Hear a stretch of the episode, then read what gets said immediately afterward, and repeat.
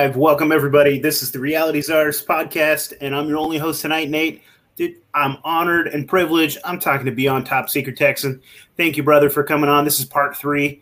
And you were just explaining a little bit that this is like something that you used to touch on back in the day, and that you've kind of moved away from a little bit of this stuff. And we, we might be one of the last ones you do. So I'm really excited to talk about this particular topic we're talking about. So we're talking about like secret societies slash like the gnosis, Gnostic, deep occult knowledge, and maybe how it ties into all of this crazy shit.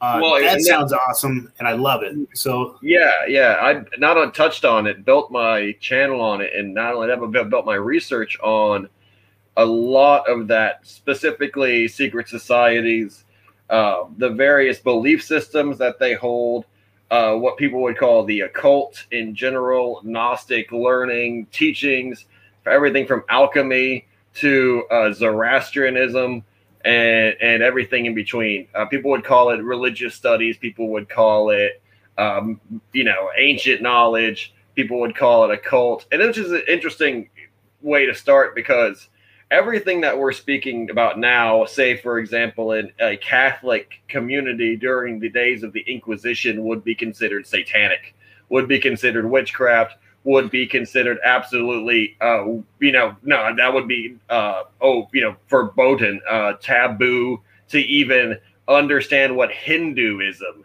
is.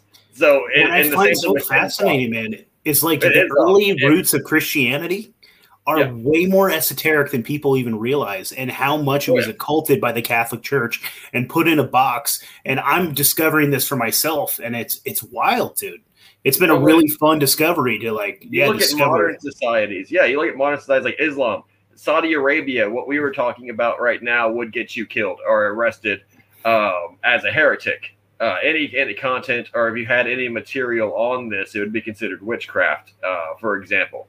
And this is a real thing in real societies today. And it needs to be known that the Inquisition did not stop. It only ended in countries where people were able to establish basic human rights of religious freedoms, etc.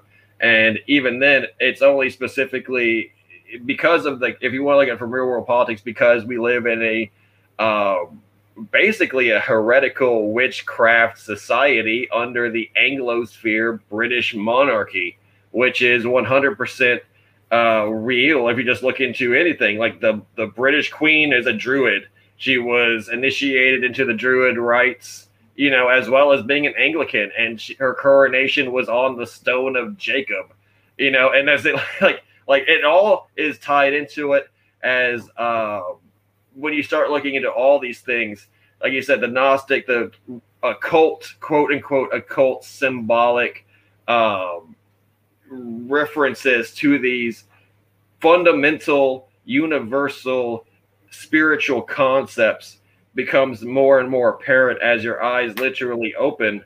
Um, and what we have known about in popular society, because we're in a small dark age as it is, getting out of it, is the quote unquote Illuminati or quote unquote, uh, you know, whatever that means to everybody.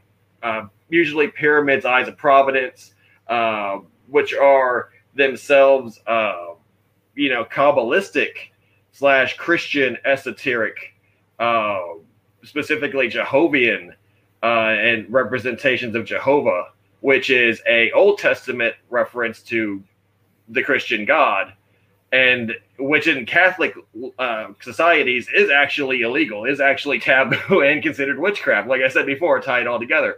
So even the mention of back then that Jehovah was God, it literally took the centuries of Jewish mystics and the Kabbalistic traditions to like you know uh, literally uh, perform heresies under candlelight and midnight under pain of death if they were ever discovered uh, to find out the ancient text that it was you know JHVH Jehovah and that that one discovery even though it seems very innocuous, even though it seems very innocent, would have got you burned at the stake if you had told a Catholic priest that that the Lord's name was Jehovah. which was you know you're trying to, and that's people that's don't realize. Interesting. When did that come around? As uh, when did that come around? As like, cause I mean, because I was taught that as a kid, we'd sing songs about Jehovah. Like, when did that become uh, regular? Like, accepted? Oh, in America, in, in America, 100% in America. That was where literally all the quote unquote uh, refugees from the European purges, uh, Protestants after the, the Huguenots, etc., came over and they brought all these Gnostic traditions. The Knights Templar had already set the up Rosicrucians, right? Rosicrucians, the yeah. Welsh uh, with their Arthurian mythos, uh, Native Americans also. Um, there are synagogues they've been finding in Wisconsin that are hundreds of uh, hundreds of years older than even the colonies of the 13 colonies. So the the Mormons believe that the 13th tribe, the lost tribe of Israel, sailed to America in arks and set up colonies and basically populated the entire North American continent. Um, this is very this is synchronous uh, syncretic whatever the word I'm looking for is with say the Vikings and their founding of Greenland, Vineland, and then their um, supposed even founding of the Aztec Empire as the blue-eyed, blonde-haired uh, tribe of Dan. And tribe of Dan is also the Vikings who founded Russia and who are also the Atlanteans, the Scythians, these blonde-haired Nordic sea peoples, but they're not Nordic; they're Israelite who fled Israel. Have you done any research on this? Like, I was listening to, uh, I, I think he's some sort of doctor. He's some sort of historian. I was listening to him on a podcast, uh, on an awesome podcast. Uh, uh, uh, shout out to Andreas Exertus, dude. His show is one of the best, dude. Do you ever do you ever listen to Andreas Exertus? You should no, really check out his channel, man. I, I actually I'll, do most of my research through uh, public library stuff. Bill Cooper's. Uh, I love Bill Cooper. Bill Cooper's uh, Mystery yeah. School series was yeah. very eye opening. And that's like I'm about halfway through that. I started getting burnout, but I'm about halfway through that series right now. It's really good. It's really good. No, that, that was yeah. that was a classic. And then I also like uh, mythology, ancient mysteries, mythology seven. That creator A Christie, he's a British uh, researcher. He publishes a lot on YouTube about the send Sumerian. me send me his channel. Send me his yeah, channel I'll, after this. Yeah, yeah, I definitely want to check that out. And I'm going to send you this. This blew my fucking mind. Tell me what you think about this. Like, tell me if you've done any research that backs this up or what your thoughts are on this concept.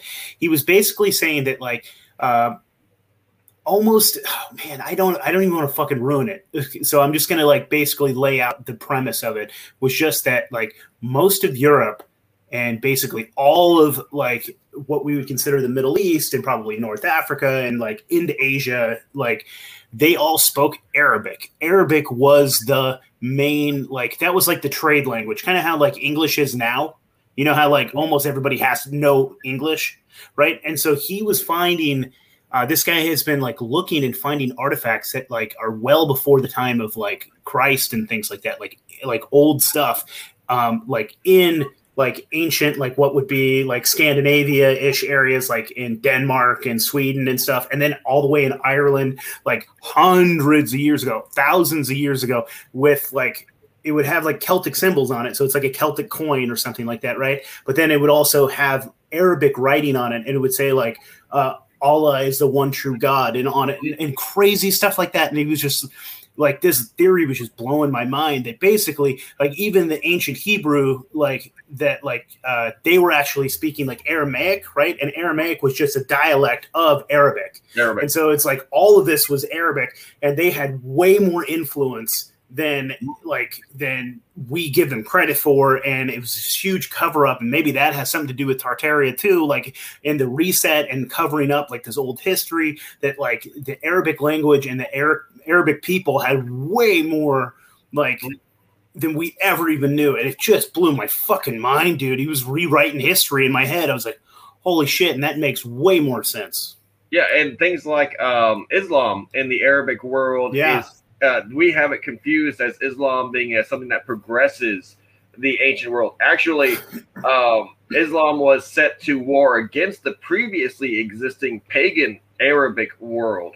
And uh, through their uh, military efforts, they were able to destroy literally all of history, including burning the libraries of Alexandria, including decapitating all the scholars of Baghdad. Um, they did shit that people um, still are are are are having to figure out because the records were so destroyed. Like cities, all of the ruins are because of the Islamic revolt. Like the reason why Babylon doesn't exist, why the gardens of Babylon are gone, why the Seleucid Empire is is there's really no evidence of it, even though it was Alexander the Great's absolute direct descendants, the Greeks, when they ruled that area, including when the time of Jesus when he was born, was a Seleucid Empire controlled Jerusalem. And the reason why they were giving taxation to the Romans is because the Seleucid Empire had been subjugated by Rome.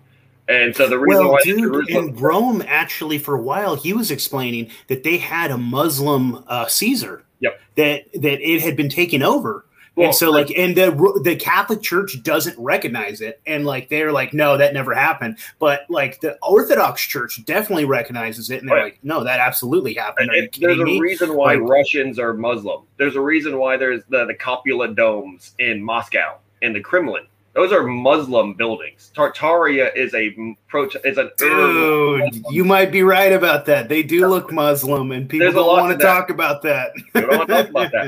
and That's made fascinating. and they've made up this this concept of Genghis Khan. And I know that's not what we're going to talk about in this episode, but they also made up the idea of Mongols and the Huns as this idea of why uh, cultural diffusion occurred so rapid. Like that's like, oh, well, these these people were just riding horses all around the world, and that's why all these things kind of. And you're like, or was there really a global intermixed international uh, society, like trade system and travel system, which would blow people's minds that like uh, there is a movie with Antonio Banderas as a Spanish Muslim prince who is sent to live with Vikings as a ambassador and this is the 13th warrior. And then he goes on the battle and he earns their respect and he writes the myth of Beowulf in their language English which becomes and it's all it's it was written by Michael Crichton. So it's not this throwaway thing. It's you know he was this absolutely you know intelligent person who was realizing the significance of that that Muslims and the Islamic world the Arabic world is the reason why we have any books or any historical texts of the ancient world at all.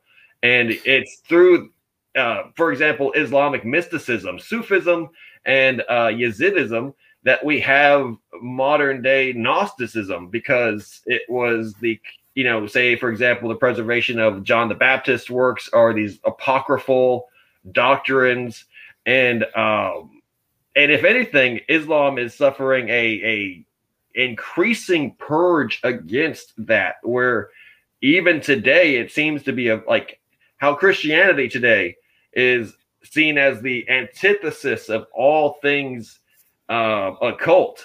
And the same thing as orthodox is uh, um, judaism is considered all things anti-kabbalistic. But really it's not. And anyone who knows the truth knows it's not. They the people derive their power from masteries of these concepts like we're going to talk about the sacred feminine, the divine masculine, and um, the third option, the sacred third option, which is the union of both, and this idea of um, non-human existence that is both existences, the Shekinah glory of God, as they've talked about it in the the uh, Kabbalistic traditions, or in the Freemasonic or the Southern Baptist even the Shekinah glory of God, which is the male, female, he, her, she, him idea of God and this idea of creation in the garden, for example.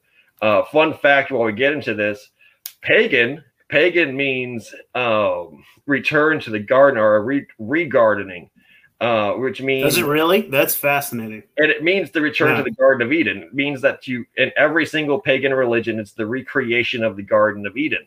And that it's every single pagan religion ultimately is the same mythology. Or the Bock Saga, the Garden of Heathen. If you, uh, I, I don't know. Have you have you looked into the gar- the Bock Saga at all? That's most fascinating thing in the world, man. It, it is. it's such it a fun thing. it's one of the many uh, alternative slash uh, more symbolic legends of creation. I actually really encourage people to look into uh, the Native American slash uh, Hispanic American areas mythologies, and that could be my own because of my own location and traditions and culture. But the Mayan and Aztec er, uh, birth cycles of the earth and the origin cycles and shit like that. That shit blows my mind. Dude, we should do an episode on that. Uh, we're gonna get way off topic if we start talking about this, but that's well, fascinating shit, it, man. It I love it. involves the divine masculine, divine feminine, and it does absolutely Third option. Now, this is where um, we'll get into it. I have a good side and the bad side. I have the the highly significant occult, like symbolic individual side, and then the real world black pill side and what's going on with these forces currently. Um, but keep in mind that in everything, these forces exist and they play themselves out. These are universal realities, not mere concepts and not mere things to be believed in or not. They are realities in all things. They form the the basis for human psychology or human identity or even what it means to be uh, intelligent or spiritual. And these are at very at the very fundamental levels in so intangible so metaphysical. They are thoughts they are feelings they are uh, experiences that that every human being, you know, every single human being out of these seven point whatever billion, nearly eight billion human beings, every single human being has a spirit and a soul.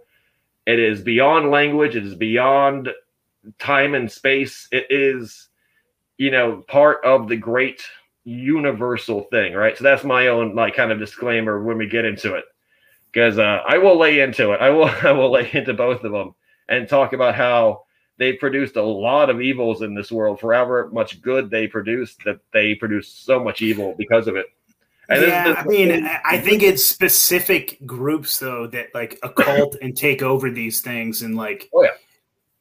Yeah, I don't know. I mean, because I'll, I'll, tell you, like where I'm at. Like, uh, I'll tell you my bias. I am a Christian. I call I call myself a Christ follower, right? So, like philosophically, I, I try to be Christ-like. That is that's my goal. So I don't necessarily I don't even like to use the word Christian because Christianity has so much baggage attached to it. So I will tell you that is my bias, and I think that Christianity has definitely been like co-opted and occulted and turned into something ugly. Because like I like to me when I hear things about like you know uh, what the heck with it when, when they were uh, you know killing all the well basically when they were killing all the Jewish people in uh, in in Spain. What was that called? You know what I'm talking about? The Inquisition. Yeah, the Inquisition, things like that. Like that has nothing to do with the teachings of Christ. Yeah. Zero. has nothing. Nothing. yeah. So like, I hate when people are like, "Well, Christianity has caused so much bloodshed." You know, I'm like, yes, it has. Mm-hmm. The co-option of Christianity, and they've done these things in the name of Christianity, now, and it's disgusting.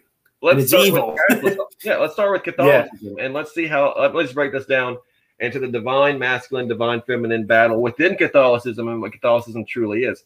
Uh, Catholicism is, is for the tomb. It's it's a, a, a catacomb, right? It was the idea of death, so it's a death cult.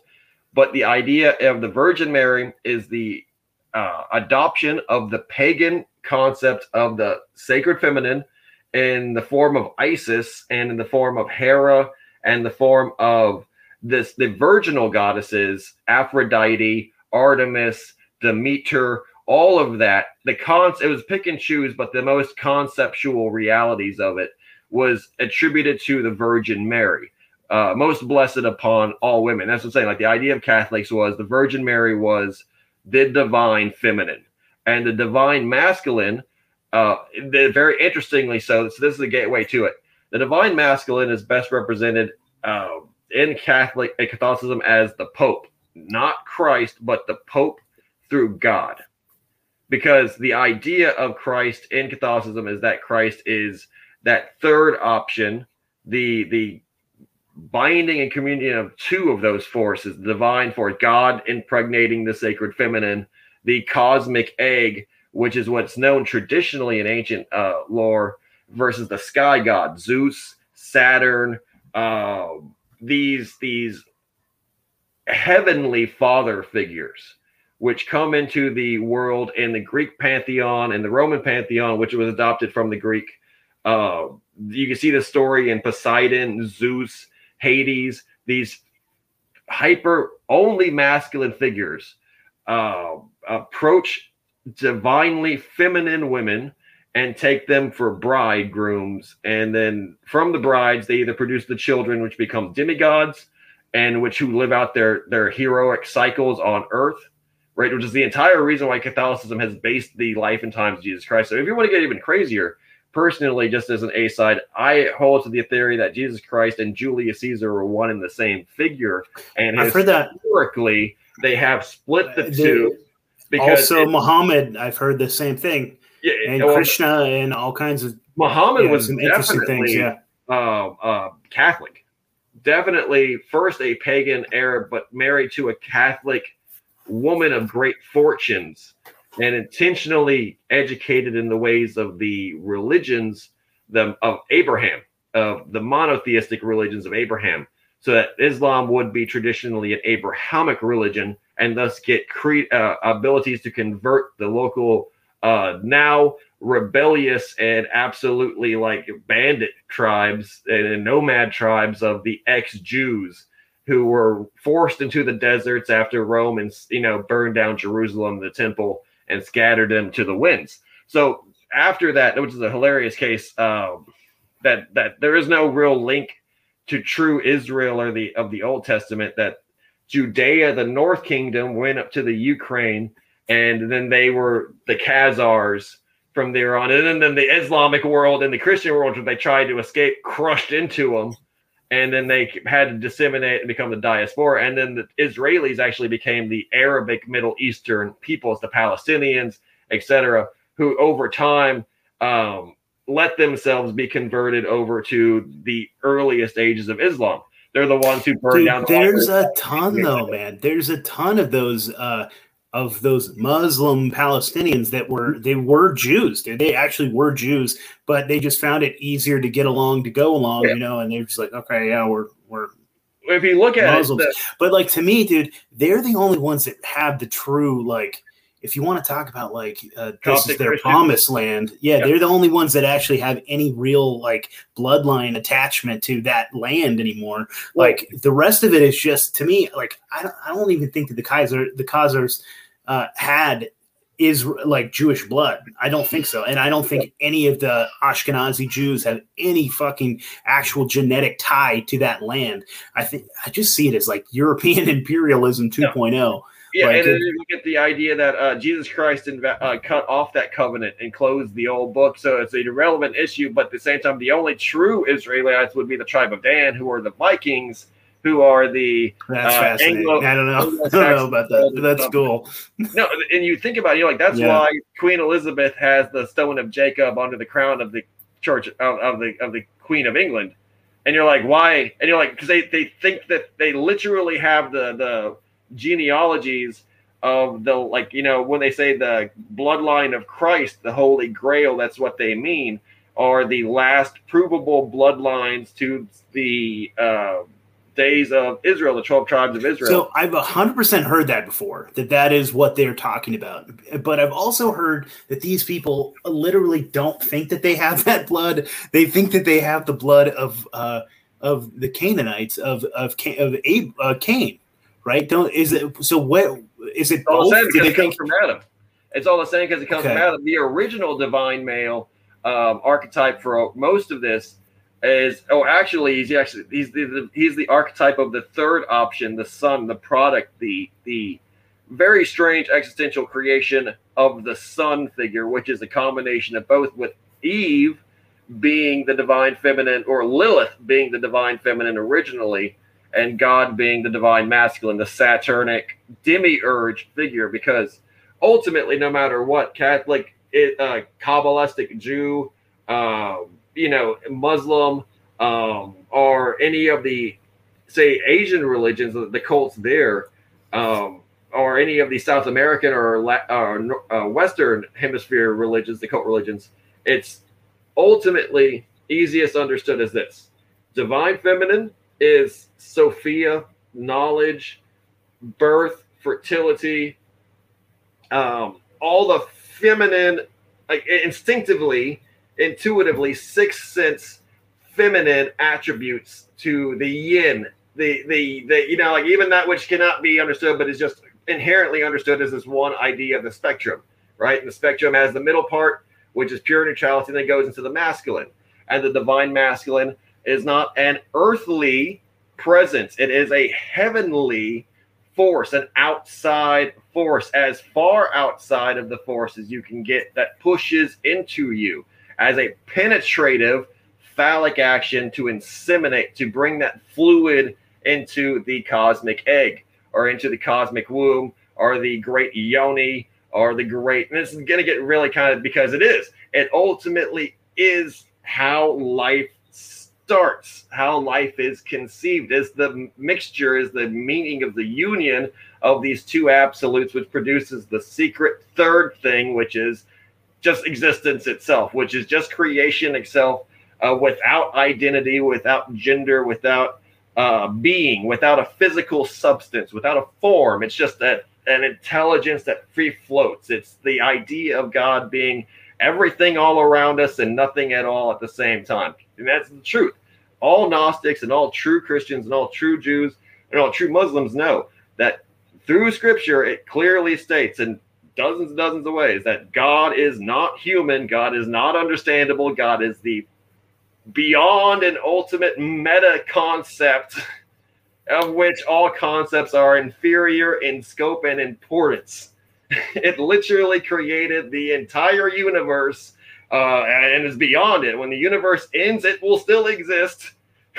It has no attachment to anything in this physical dimension or world. It has no form or function beyond it can create all form and function. It has no um, uh, there is no way to judge its actions, for there is no way to understand it. And because it is literally the life spark inside all, and all their destiny and action is completely within its like you know mastery and knowledge, and uh, in, in much the same way John Baptist said, God does not need Abraham; God can make children from stone.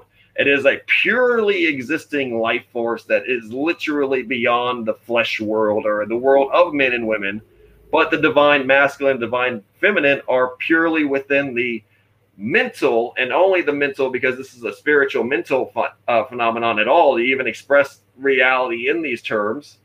Uh, because the most accurate way is the third option is the the idea of Christ of being in pure acceptance in the moment zen where all your powers are then unlocked and you literally are like walking on water because you are literally lighter than any concern of the moment any you know that's much of what he said like it's it's you know there is no concern or love of this world. There is only a love of being of the father of creation of these uh, concepts even then the new the testaments that we read the king james version of the bible which i have read cover to cover was written by freemasons was written by divine masculine principle worshippers and all the language is absolutely skewed favorably in one direction or the other.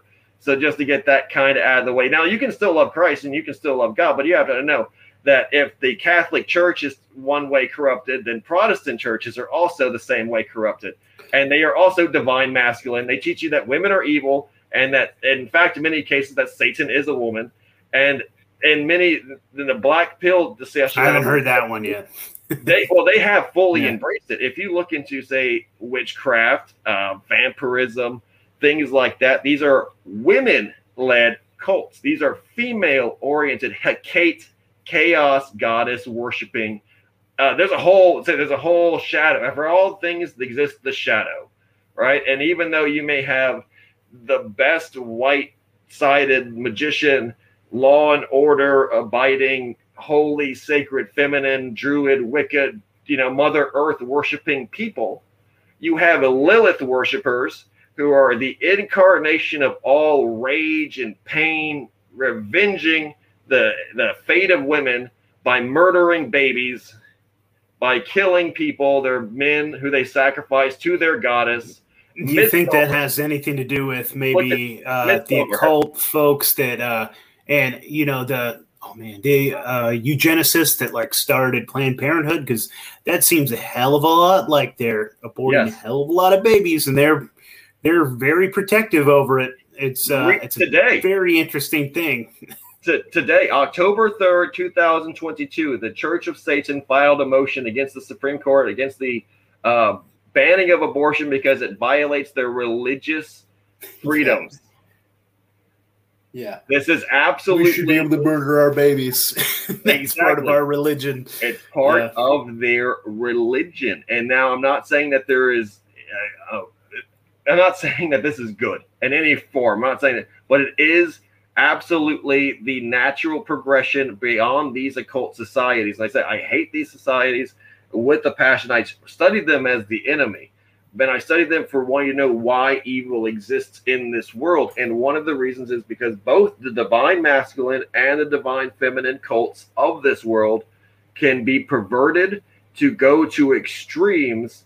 And with the divine masculine, you have Moloch and then you have Baal. And both of those are extreme masculine, homosexual gods that do not seek creation, but seek the ultimate masculine act of destruction. They are the bull god, they are the horn god. Their sacred rites include homosexual rape. They are the ones who prefer trans men into women. Um, where that's it's a it's a woman but with a phallus with a with a dick. That that's what they prefer because they do not want any part of the feminine. They want only the masculine.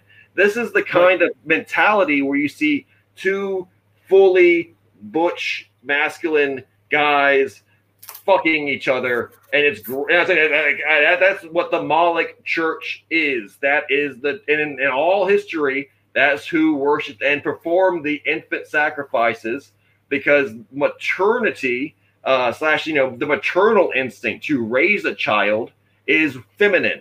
And the most masculine thing to do is to be able to look a child and then throw it into a fire for your bull god to give you a massive erection so you could fuck boyfriends and your tranny dudes. And it's a absolute dark black hole of a belief, but it's been existed for thousands of years. Now, so if you look what this made me think of real fast. Uh, okay, sorry. What, what this made me think of real fast is I had heard these stories. Oh man, I'm trying to remember. I think it was Krayzie Bone that said this. Uh, rapper back in the day was talking about how uh, black rap was co-opted. He said by these specific corporations, and they wanted to make rap more violent, more like like just terrible, basically, right? Just to influence the culture, so it would because they were uh, like attached to private prisons. These guys were like people that were like in corporations attached to private prisons. They wanted more young black men to go to prison uh, because they were going to get a cut. And so the record industry was like shaking hands with the private prison industry and saying like, "Hey, we're going to make an agreement. We're going to make we're going to promote and push more violent, terrible hip hop that will get more young black men into prisons." And so they just had this like cycle, like this whole thing. And then what? Then they can never. Well, I, I don't vote myself because I'm an anarchist, but uh, you lose your voting rights, so you lose your, you know, your I guess your voice in that weird sense. If your vote even counts, I don't think it does. But then you also lose any legitimate right to self defense. You can never legally own a firearm, and if you have one, I can put your ass right back in prison. You know what I mean? And it was a way to control the black men. And then also, dude, I was hearing about these like really rich music execs that like to, there's this like ritualistic uh sex magic ritual they call like breaking the bull so they want to get the most like big masculine black man that's like and they want to rape him Yep. they want to have sex with him and it, that made me think like you're describing the moloch rituals that this would make a lot of sense if this was like a moloch thing yes, it's, uh, it's- like these people were yeah that breaking of the bull homosexuality. ceremony Yeah, ceremonial Yeah. homosexuality, which is in rap, which is absolutely one of the subtexts of rap, is that it's 100% the co-option of queer black culture, and that's just an A side. Uh, but like, no, 100%. That's that's that's the black magic influence. That's the corruption of secret societies into the real world, where something as innocent as music, which is sold to people, you know, as one thing, is because black magic is all deception, it's all an illusion, it's all subliminal. That the iconography and the messages and the the situ- the climates that it creates are the spell, are the ritual itself. And there's a reason why Easy E died of AIDS, for example. And then I'm saying, like, before we uh, we can go into an entire episode on the the hidden and subtextual world, like the secret society of music. But yeah, we uh, should. Uh, but I just want to tie in that what I meant when they like they're sending him to prison is like then in prison you know oh, men get raped. It's yeah, just a huge rape society, and they allow it to happen. Oh, absolutely. That's the yeah, whole case so. of this.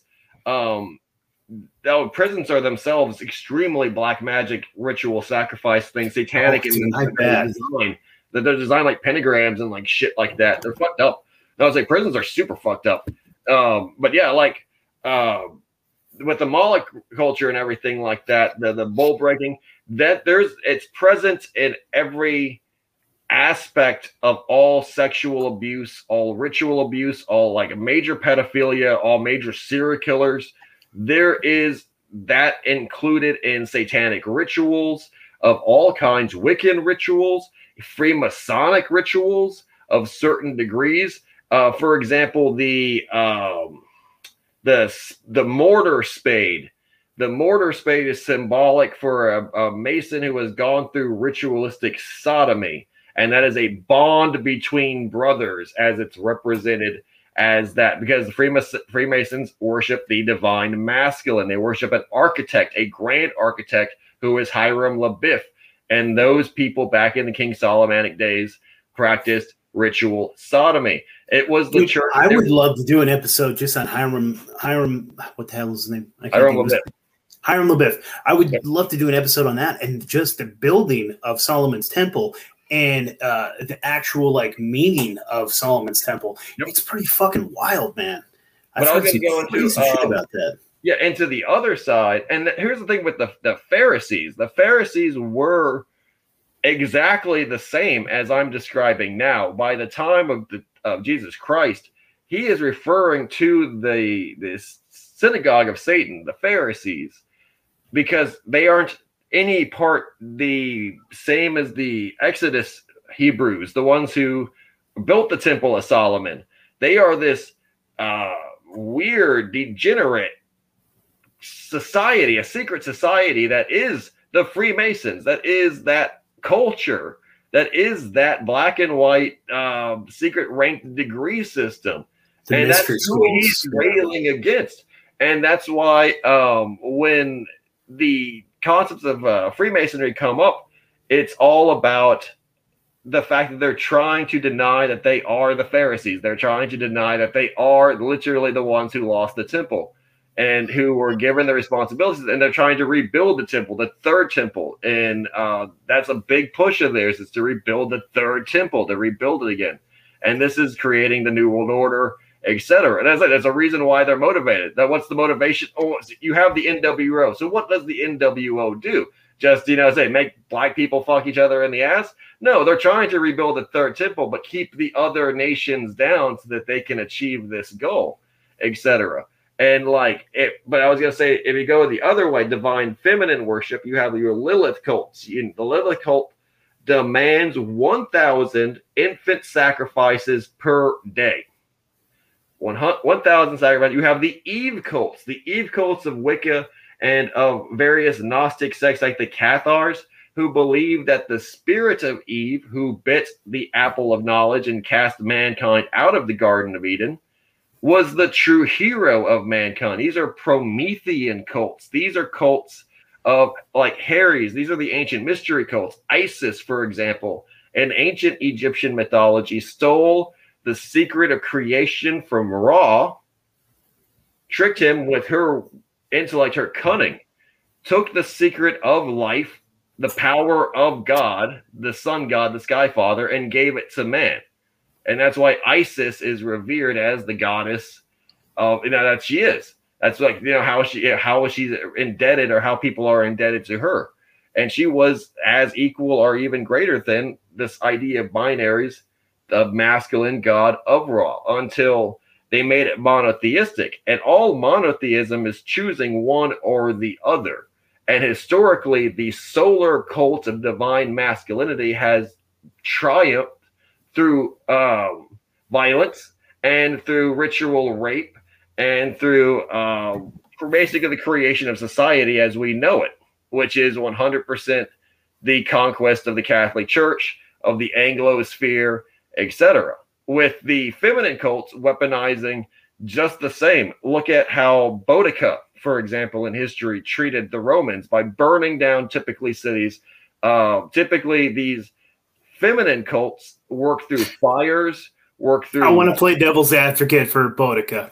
no, I, I, love Boudica as a yeah. historical figure. Yeah. No, Boudica, but that's well, I just want to play devil's advocate for her because, first of all, if you're invading my home, oh, I'm yeah. gonna fucking do anything to oh, you. Oh yeah, and fuck you. So that's my first part, and then the second part was like supposedly like historically this was documented you know i don't know how much of history i buy anyways her and her virgin daughters were like raped raped by and, the like her daughters were like fucking yeah and the, raped the in front of her and therefore like ruining yeah. them for marriage and all this all and it was like done on purpose just yeah. to fuck with them and so like anything Boudica did good yeah, no, absolutely. That the idea of the Boudica War between her and what created the empire of the British. The British Empire is from Boudica, um, and the captured Romans and and those that were Romanized and left behind. Now, there's a. I'm not going to go into the complete history of the British Empire, the crypto history of it, but Boudica did that would be a fun episode in itself, dude. Yeah, the British, the British Empire, man who I blame every modern problem on the British Empire. It's, almost, it's like six degrees from Kevin Bacon. You know that concept. You can yeah. find like every fucking modern problem is is Britain's fault. Yeah, and well, I mean, no, you're absolutely right, and it's because they are a um, a queen. They they have a king, yes, but they are a queen and ma- ma- matriarchy. They are a feminine worshiping society, and their royal family is a cult based on the royal feminine, the Santa Sangra, the uh, Holy Grail, which is the divine feminine, as all Dan Brown fans are fully aware of. If you've ever seen um, any of the Dan Brown movies, you know, uh, the Illuminati. Um, oh, definitely go watch them. Go go watch those films. They're very much like it's just you know like ABC. This is obviously we're telling you what's going on and you just have to choose to listen or not it's not a it's not a film it is a lesson kind of you know just like a two yeah. hour like lesson on um the true history of suppression of jesus christ's bloodline of mm-hmm. his humanity of his um of the, of the catholic churches uh, conspiracy of silence and their uh, organized crime syndicate that they call a church and things like that. But yeah, that's thing like it, because you're you worship the divine masculine does not mean you are inherently 100% right or wrong, but it, people do commit a lot of evil. And one of the main evils that is committed in the name of the divine masculine is ceremonial rape and rape for domination and submission, the breaking of the will, the breaking of the buck, uh, the breaking of the bull. And that is 100% why rape happens in prisons. It's 100% why rape happens in the military. 100% yeah. why rape uh-huh. happens in any institution of power like the cults, the secret societies, and why rape is 100% a part of all these secret societies. All of these secret societies practices ceremonial homosexuality.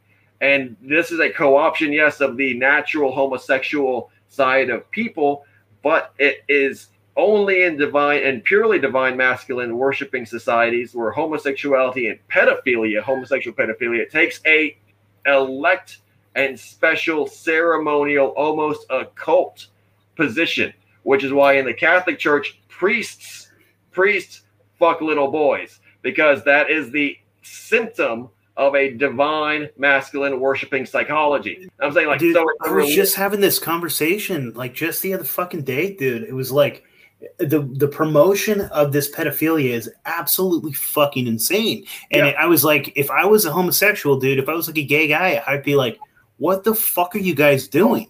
Like yeah. that, like down in like in Los Angeles and in Austin, Texas, when they're having little boys go on on the stage and do drag queen shows. You're like, if I'm a gay guy, I'm like, first of all, Get this fucking kid out of here. It's like every gay man I know, they're wild, man. They're they're just great. They're they're great people. They're fun. Like not everyone, actually. Some gay guys I know are assholes, but some of the gay guys I know are fucking great. My good friends, and dude, they just want to like do blow back here and then go and have sex in the corner in the, in the skeezy bar and just have like that, that's, That's what, what they saying. they're just a bunch of fun old adult degenerates and that's, That's great. That's not a place for a fucking kid, dude. Yeah. And if I was a gay guy, I'd be like, get these fucking kids out of here. You're A, you're ruining my vibe. B, why the fuck are like you're giving gay people a terrible name right now? What are you doing? honest, What are you guys Yeah. doing? Like to this, be honest, uh, nine out of ten people are not eh, aware of this. They're not awake. They are materialists. They are living in their moment. They don't have an ulterior motive or a connection to any of this. But the people that are in charge of pushing this, because there's someone organizing all this, there's someone allowing it.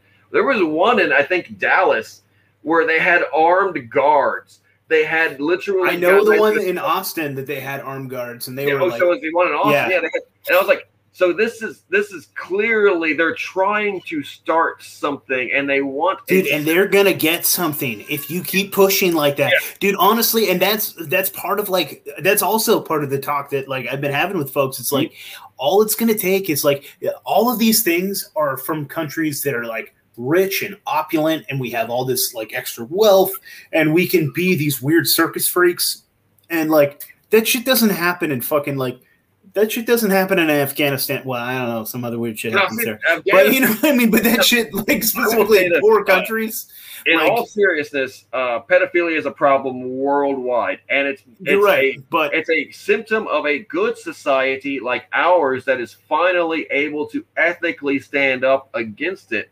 Because I would say the, uh, regardless of what the culture tradition is, children are not respected or given rights, and they're not treated like human beings, regardless of society. Same thing absolutely right, man. Like Regardless think about society, yes, they can be used for slave labor, like by their parents. They can also. It's like if I if I fucking smack you, Mm. I Well, can I get arrested and go to jail for assault. What I if think is that's if that's a child and I smack him, Yeah, what I think What is are they fucked gonna is do? how they are treated in, in schools. They are abused and they are co-opted and you're putting your child in a a government indoctrination Yeah, camp, and you sign away your rights to the government. The second you let them darken that doorway and you sign that shit, Yep. then you know what? The government can do any medical treatment they want on your kids because it's called compl- uh, implied consent. Yep. They've told me this shit. Like they can go and put like fluoride treatments all over your kids' teeth. They can fucking give them any vaccine. They can give them hormone replacement therapy. They can do anything. They can fucking do whatever they want. Yep. Why? Because you implied the consent when you brought your child here. and So if you fucking taking your child to a public school, you're a fucking fool.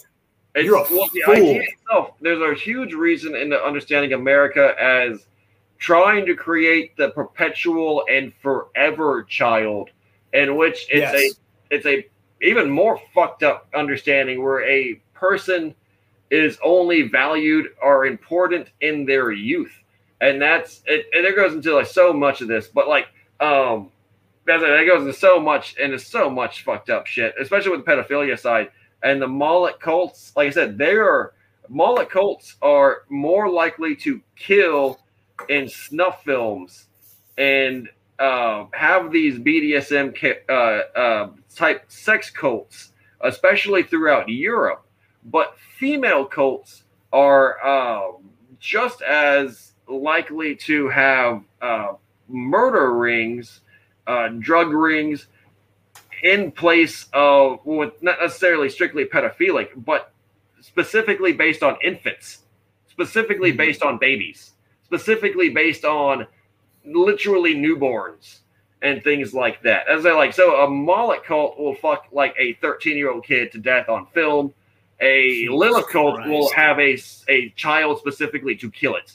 The child will be born, it will be brought to a table and stabbed through the heart. Um, this it's just be making me think of like Frazzledrip and like Hill Dog. uh, so Yeah. So, so let's go into this modern uh, dark side of the of what how it controls society. Hillary Clinton, absolutely uh, divine, feminine, worshiping, but dark side as shit. Lilith cult, Eastern Star, uh, dark side of Isis. Uh, because the moon, because they follow the moon, and the moon is full and then there's the new moon, which is completely black. And this works out in their black and white duality of the MK Ultra and uh, various other ways. So always this Black Lodge, definitely uh, selective volunteer. What could be easily just called satanic and just written off as that, right? Like it's too too long to read. It's just satanic, but it's absolutely divine, feminine, uh, personified in its darkest form her and her, let's uh, be honest, Muslim Arabic Huma Abedin, for example, during the days of Pizzagate. But she's had many different handlers and assistants throughout her entire lifetime because she was born into it, born into it from Arkansas. But say it easy, Satanist, but they're like uh, whatever uh, cult group that fled to the Ozarks, um, you know, and whatever hybrid of lay occultist and just evil because the way people survived in the frontier was 100% organized crime. And so she is the legacy of this true America, which is the country Satanist, the country murderer, the people with literal bodies buried under the floorboards type folk who amassed massive wealth through land ownings and when the world modernized were able to use those predatory and evil instincts with knowledge with education. She's not dumb. She's a complete genius. She's well educated at that right? Given privilege and uh, initiation to a lot of circles. She was absolutely aware of the occult and the practices of uh, the societies to belong to that of all politicians, Bohemian Grove comes to mind, for example. Clinton, Bill Clinton, big fan of Bohemian Grove. Everyone talks about Epstein Island. People kind of forget about Bohemian Grove. That was like the first Epstein Island that's still going on, that no one has ever tried to stop, you know, besides Alex Jones going there. And that's the thing, like Epstein Island at least got stopped because I think the Bohemian Grove guys stopped it. I think they were the ones who were like tired of the competition. They were like, shut that shit down. No, but the Bohemian Grove guys are the same thing. These female cultists. And you know why the Bohemian Grove is female? And even though it has all male occupants, it's because they worship the owl, which is the owl of um, Artemis, Interesting, because I was going to think that because they sometimes refer to that owl as Moloch, and I know that there's a lot of homosexual activity that happens at Bohemian. Yes, at Bohemian and the ritual Grove. homosexuality, yeah. but it's, it's it, they also cross dress. Now, men can yeah. also worship the goddess, but when the men worship the goddess, it's cross dressing and um, fagging out. I can't explain this any other way. Fagging out, where it's like you know they wear drag and they wear they they suck each other off, and it's this fucking total submission bottoming stuff. They don't want to put that in play in the terms, but Moloch would be more of an aggressive topping action. Uh, of it's so it's so and, fucked up that they have to turn this occult and weird because like I remember when I was a teenager, I loved Rocky Horror Picture Show, and I used to go to the fucking Rocky Horror Picture Show all yep. the time. I won a costume contest. I was yep. a dirty sled. I shook my dick and nuts on stage, like, and I won a fucking lollipop. That was well, the first. Look at the Rocky Horror Picture Show. The Rocky Horror Picture Show is also symbolic of this divine masculine, divine feminine in the occult as it comes to terms with and both then, and the perverse. With Janet well, and, then they have. Okay, I was just gonna say side divine masculine, divine feminine, but uh uh, Frank-N-Furter and uh, Rocky being the dark side because the mm-hmm. dark side is that Moloch is created, like I said, the, the boy toy, sex slave, uh, top Rocky, and then Frank-N-Furter, who is a dude in drag, but the idea that that is in praise of this divine perversion.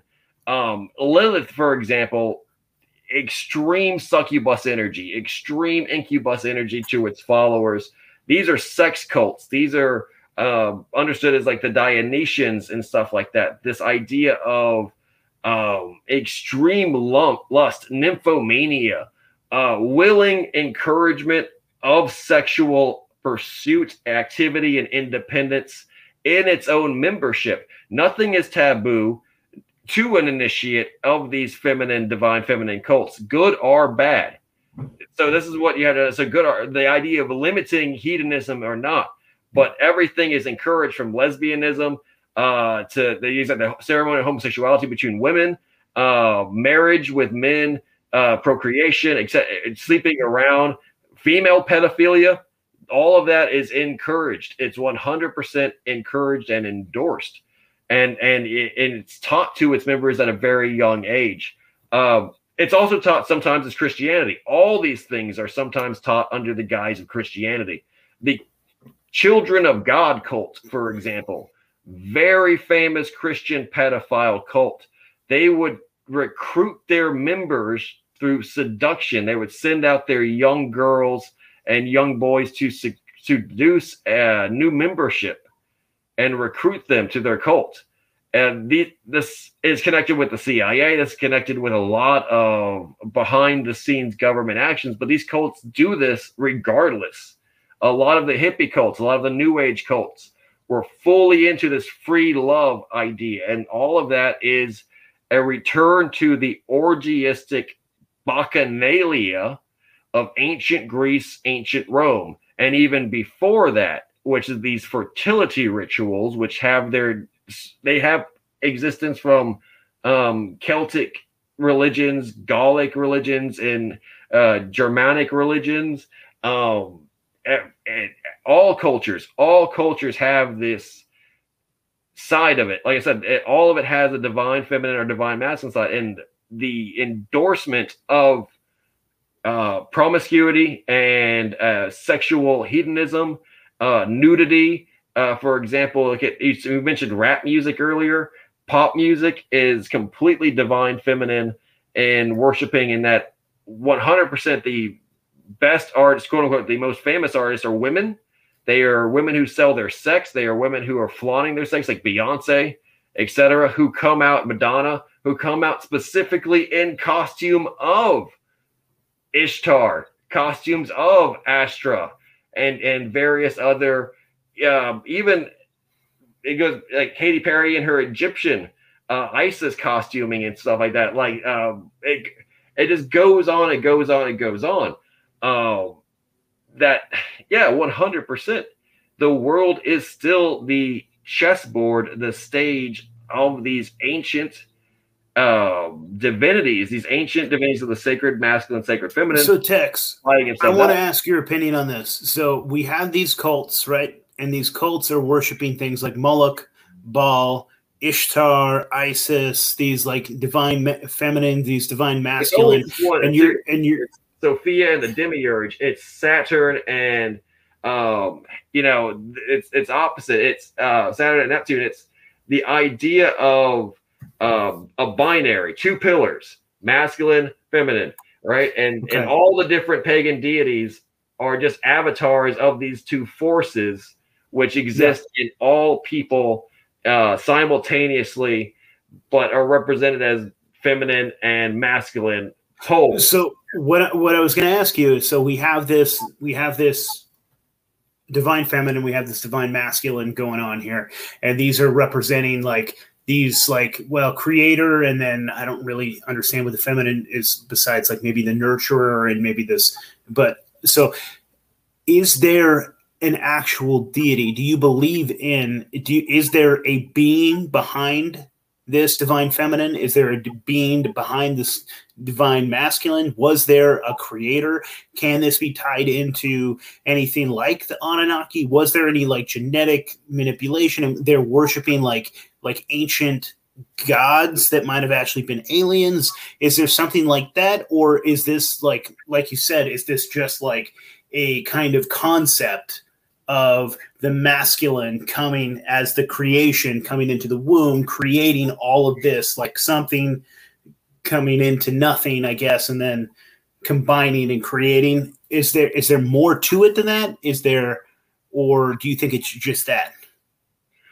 Personally i um you know i kind of even reserve judgment for what this all ultimately means and what the ultimate um, source of it all is, whether or not. But but personally, I am leaning towards they are not real divine avatars of anything besides universal forces like energies, like uh, attraction, repo- uh, retract, uh, push pull type simplicities, one zeros. and that that's the true nature of all of this reality, the Fibonacci sequence that we call existence. It's actually very simple and at the same time not based in human in real form or real intelligence. It's kind of just a matter of atomic reality. But the energies are real. The energies are real. The creator is also real. The creator of all the universe is real. We are just, and even these two major forces are just fractions of a greater, uh, limitless picture of forces that play out simultaneously. Now, the human landscape is completely created by these two forces. Um, the Sophia and the Demiurge. So all of human thought, reality, and existence is on the chessboard of black and white, exactly of the chess pieces between this bi- binary. But Tex, tell me your opinion goal, on this. I, am curious about your is uh, become enlightened of this this this game, this this this playing field, this um, matrix in its truest form of the word matrix, this set of variables. And even though you can't free yourself from it, but it's just to recognize more and more lucidly the truth behind these polar opposite forces, but they're not because they work together like a yin yang. And you achieve that kind of Taoist uh, uh, third option, which is, like I said, gnosis, which is the the gift that Christ gave, gave us, the the key of um, the key of Solomon in many cases. And that's what's also known as, you know, this idea of enlightenment. When you see that man is made up of these, but is also the third thing, the son of them, the, the creation of them, both divine and material. And it's like you said, yeah, it, it comes down to uh, this is the question of all human spirituality. It's not a matter of gods, even I think of the Anunnaki or of the uh, the ancient aliens or of any um, celestial being. I think this is they said this is this is a matter of awareness itself. This is a matter of life itself, and not to be any less dramatic of it, but that is what life is that is all. that is what is is is Isis. It is the is is. As they like, it's it's the idea that what is the zoo. And you look in the ancient Anunnaki. I was actually watching videos on that before uh, we started the program. This is 100% represented in the Sumerian uh, mythology. This is 100% represented in that. And Pazuzu and um, uh, Lilith. The Lilith is still represented in the ancient Sumerians. Lilith is actually directly represented in the ancient Sumerians as the divine feminine, Well, Pazuzu, Zu, is the uh, cosmic bird, uh, the energy from the sky. So literally, the, it's the winged visitor of the sky, uh, and that they fight. They constantly are opposed to each other, uh, and that they kind of are at the same time one and the same and so it goes into yeah, like every there's no culture without this. There was no culture that started this. All cultures, all human beings tell their very existence through this system of orientation of awareness of of you know from their very infancy their mother their father uh, who they are. And um, if you watch like neon genesis evangelion a great anime series of four films uh, even in a modern, hyper modern, postmodern technological context, what it means to be human and to have a soul is to come to terms with the balance that you were born with of these multiple factors, these, or really just three. One, the divine masculine, divine feminine, your origin, and who created you, what you re- are reincarnated into because a big part of the divine masculine is uh, the creation of the Son, who is a demigod, and the demigod's incarnation of the Father. The Father is the creator, but then is also destroyed, typically by the Son, who then assumes the Father's place and identity in these pantheonic existences. except for Christianity, where it broke off specifically because it's a divine masculine church, and they can't have the divine masculine sky god be defeated by the natural third option which arises, which is the sun, which is the logos, the third uh, Holy Ghost. I mean, it's the sun. It's the, the this is the thing too. So Catholicism wrote out women so much that they replaced the divine, the, the Father, the Mother, and the, the Son with the Holy Ghost. And they were just like, it's a, it's a fucking ghost. Uh, it's invisible. It's a, you know, we, we don't know what they were trying to say. Hey, you know, like, like it was clearly the Father, the Mother, and the Son, the, the Trinity. You know, a father, a mother make a son. It's the Trinity and they were like, it's the Father, the Son, and then the Holy Ghost, which is a spiritual occult understanding of this, you know, metaphysical energy that follows. And, all. and you're like, no, it's the Mother. It's the, it's the clearly the Mother. The two energies come together and they make the Son. Yeah, but they couldn't write her out altogether. I guess that's why Mother Mary came in the picture, Mary, right? They included Mary and they made her a whore because of the idea of sexuality. Now, if you look at Cleopatra, Julius Caesar Cleopatra, Cleopatra was written as a very exotic seductress who had hundreds of lovers, but that wasn't considered a shameful thing. She was literally a sex goddess of ancient Egypt, and she seduced Julius Caesar through her divine femininity, right? Her clever guile and wills. If Julius Caesar and Jesus Christ are in fact the same individual, Mary Magdalene is Cleopatra. Uh, you know, if that even was her real name, Cleopatra, it does seem kind of, you know, like made up. And that this two pairings of ancient Egyptian polarities created their own children. So and the dynasty of the Merovingi, the Holy Grail. But she was never okay. considered a prostitute. She was never considered a low birth. And in fact, Jesus Christ loved her so much that he kissed her on the mouth so much that she made the other uh, disciples jealous and, and why would they be jealous of him kissing a woman? It's because they were used to a solar divine masculine cult of ceremonial homosexuality, which Jesus did not practice. And in fact, they were kind of weirded out about that. When Jesus Christ is even referenced as having a, a ceremonially performed that with a boy during the night he was taken by guards in which he was teaching this boy the mysteries while he was nude, but for save a linen cloth. And when Jesus was came to the guards, he fled into the night. Now that was put there as just a simple allusion to the rituals of the times, which were astrotheological and obviously based on older generations teaching the mysteries of life to the younger generation and this includes all mysteries of life and death, including the body, which is represented in Scorpio, with its tail being the representative of the dick.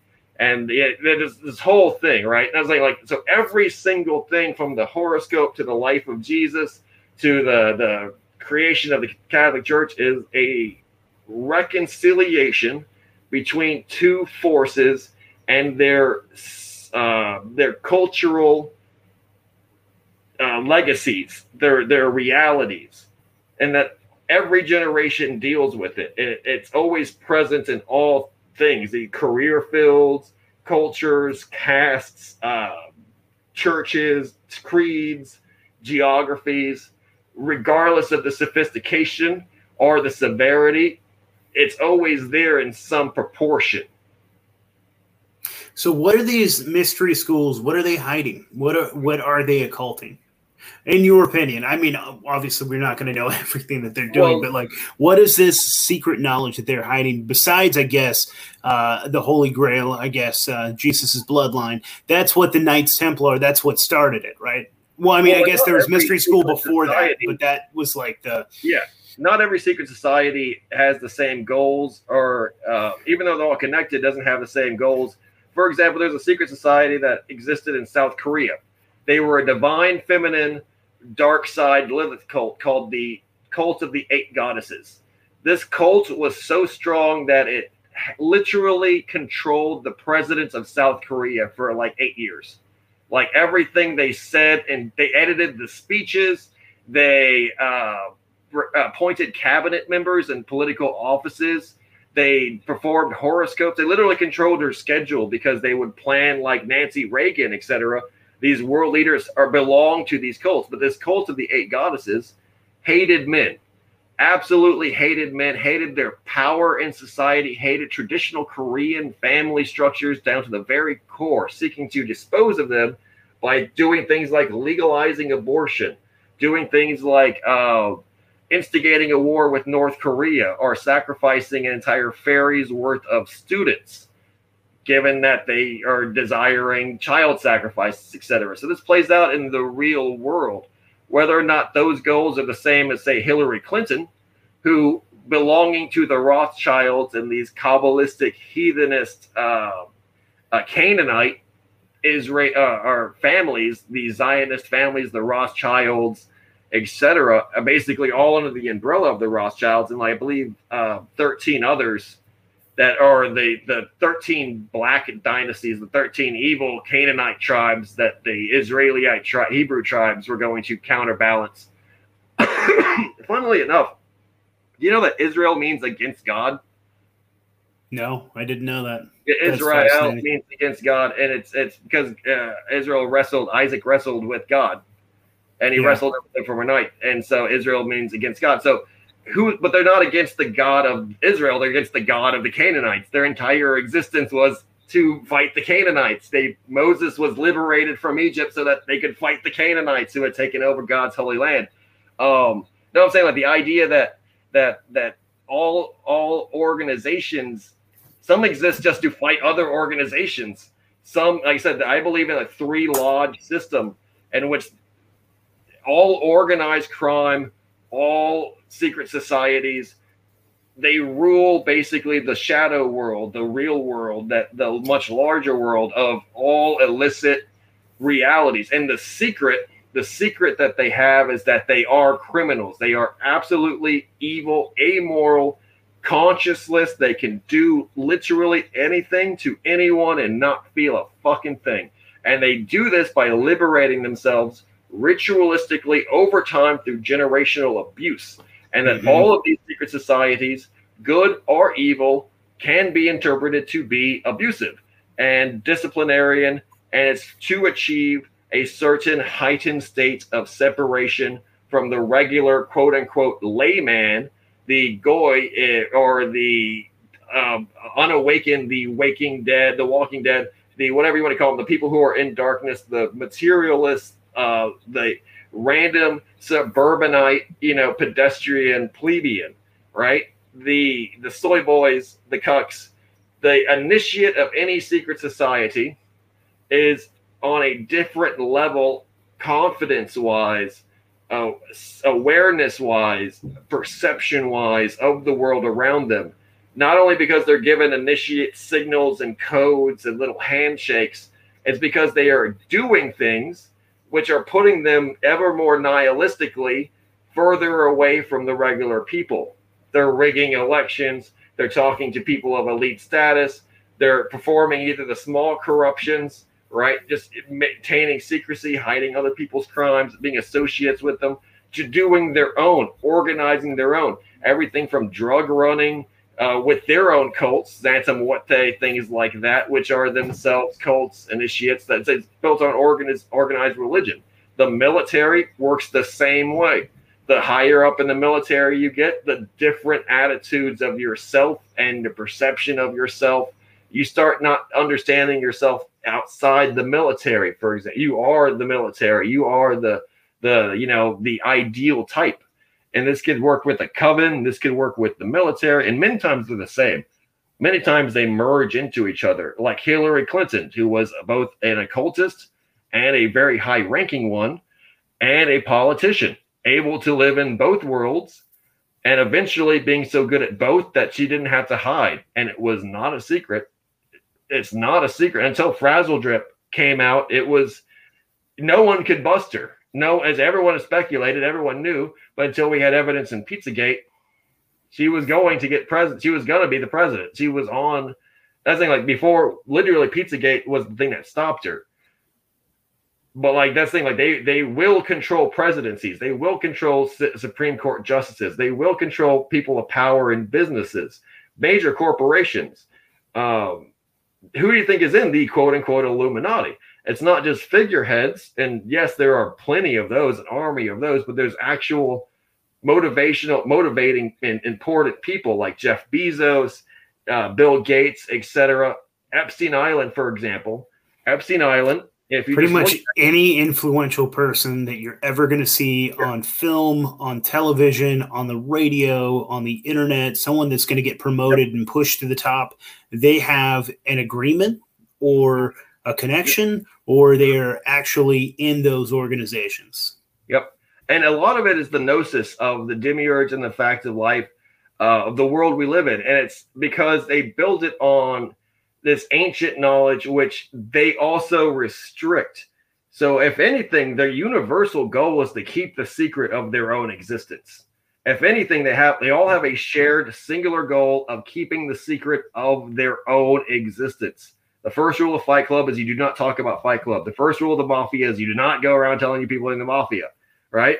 Like, like they, this is a very high stakes secret multi generational MK Ultra level. You know, that's an interesting combination. Uh, uh, that's an interesting connection as well. Is that a lot of the the mafia that came from like Sicily and southern um, Italy and things like that? They have a lot of occult yes. ties, man. That was like they they really started out as secret societies, yes, and then course. turned into what they were, into that organized crime syndicates and things like that. And they still have a lot. Like, dude, I think the Triad too. A lot of those like the Yakuza, all of them, they have some deep occult like ties and things. It's really fascinating. For example, they said that there were 300,000 triad members in Beijing alone. And the city that I live in currently has 300,000 people maximum. So they have significant membership. It's not just, oh, it's me and five other guys and like some cool guy we know who's going to let us smoke a bong and like worship Satan in his van. It's organized armies of people larger than the U.S. Army sometimes, huge corporations like you know like Halliburton and stuff who have their CEOs as members who go to Bohemian Grove, etc. I mean, to say to underestimate it is to be um, quite foolish in their ultimate extent, but their goals always are to remain in power, always are to practice absolute. Uh, these these ceremonies without basically losing any power or risking any power and the ultimate keeping their membership a secret of only because that's how power is kept in the societies that they uh, exist in these occult societies is through secrecy and the secrecy of knowledge including um you know to be honest the quote unquote vices if if it's anything it's just a vice of of human sacrifice, cannibalism. You know these these really taboo. Do you think that all of those things are just for show and for ritual, or do you think that there is something like physical or spiritual that they actually gain from things like that? So, like, I, am I'm, I'm just curious on your opinion on that because it, it seems to me that like they wouldn't be doing it for no reason. Like, they must be getting something out of it. It seems like especially maybe i mean there must be something physical to that adrenochrome when they they are like sacrificing a child after like significant torture and things they're like getting that child to like drop those like, chemicals that are you know those endorphins and chemicals and things into their bloodstream and then they consume it and they have some sort of reaction. It, do you think that there's something to that or do you think that it is just like a ritual sacrifice? Because you were saying like to the divine feminine and things like that there's also yeah i don't know. So what's your thought on that well, I was going to say, uh, not everyone has uh, vampiric uh, tendencies with their sacrifice. Adrenochrome is definitely one thing, though, and that is in the Hollywood, the divine feminine, the vampiric side of that Red Lodge. Um, Moloch cults, for example, incinerate and typically burn their victims. They don't consume uh, typically uh, human meat or the children that they kill, and they throw it into the fire. They feed it to Moloch, and it's it's kind of like the ritual of care in the Bohemian Grove, where the, the body falls and it burns to Moloch, which is represented in that that ceremony. And it's only a representation of that because they are representing the Moloch cult um, while being an Isis cult themselves, a divine feminine cult themselves. Um, so are they? They're an Isis cult pretending to be a Moloch cult. Well, it's a performance. It's called the Okay. cremation of care, and it is Yeah. so faggy because it's a theatric uh, play of their enemies, the Moloch cult, which is kind of like why they call the owl Moloch, but it's an owl because owl is Isis. Moloch is not. Uh, it's very subtle, but these divine feminine is based on subtlety. It's based on camp, and it's based on um, presenting itself in in ironic ways, as ironic and, and trickster, sarcastic ways, and it's um exactly it's it's one of those very nuanced things. That's why it's odd. that It's a cult of men that are worshiping a feminine goddess, and it's exactly it's fucking it's out there. That's what I'm saying. It's out, I wouldn't go. It's out there. Have they you like- heard of the connections between the owl and gray aliens? That there is like, have you heard that symbolism before? That Oh, yeah. Yeah, the, Okay. the owls are more than what they seem. The whole taking of the owls.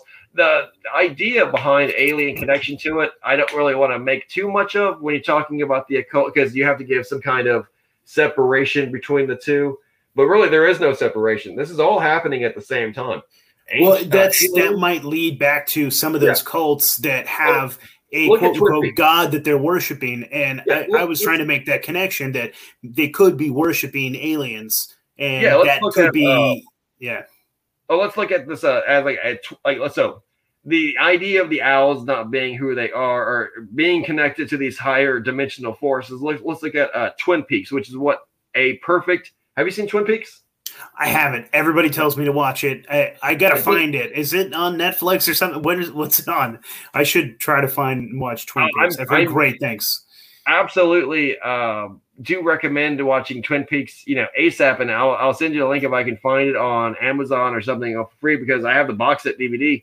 Uh, but okay, so on Twin Peaks, they basically where the phrase "the owls are not who they seem to be" when it's released by a military radar officer to the detective, Mm. the FBI officer, uh, Dale Cooper, and he brings him the data sheet, and it says the owls are not who they seem to be because they are seeing owls. He's having visions of owls during this murder trial.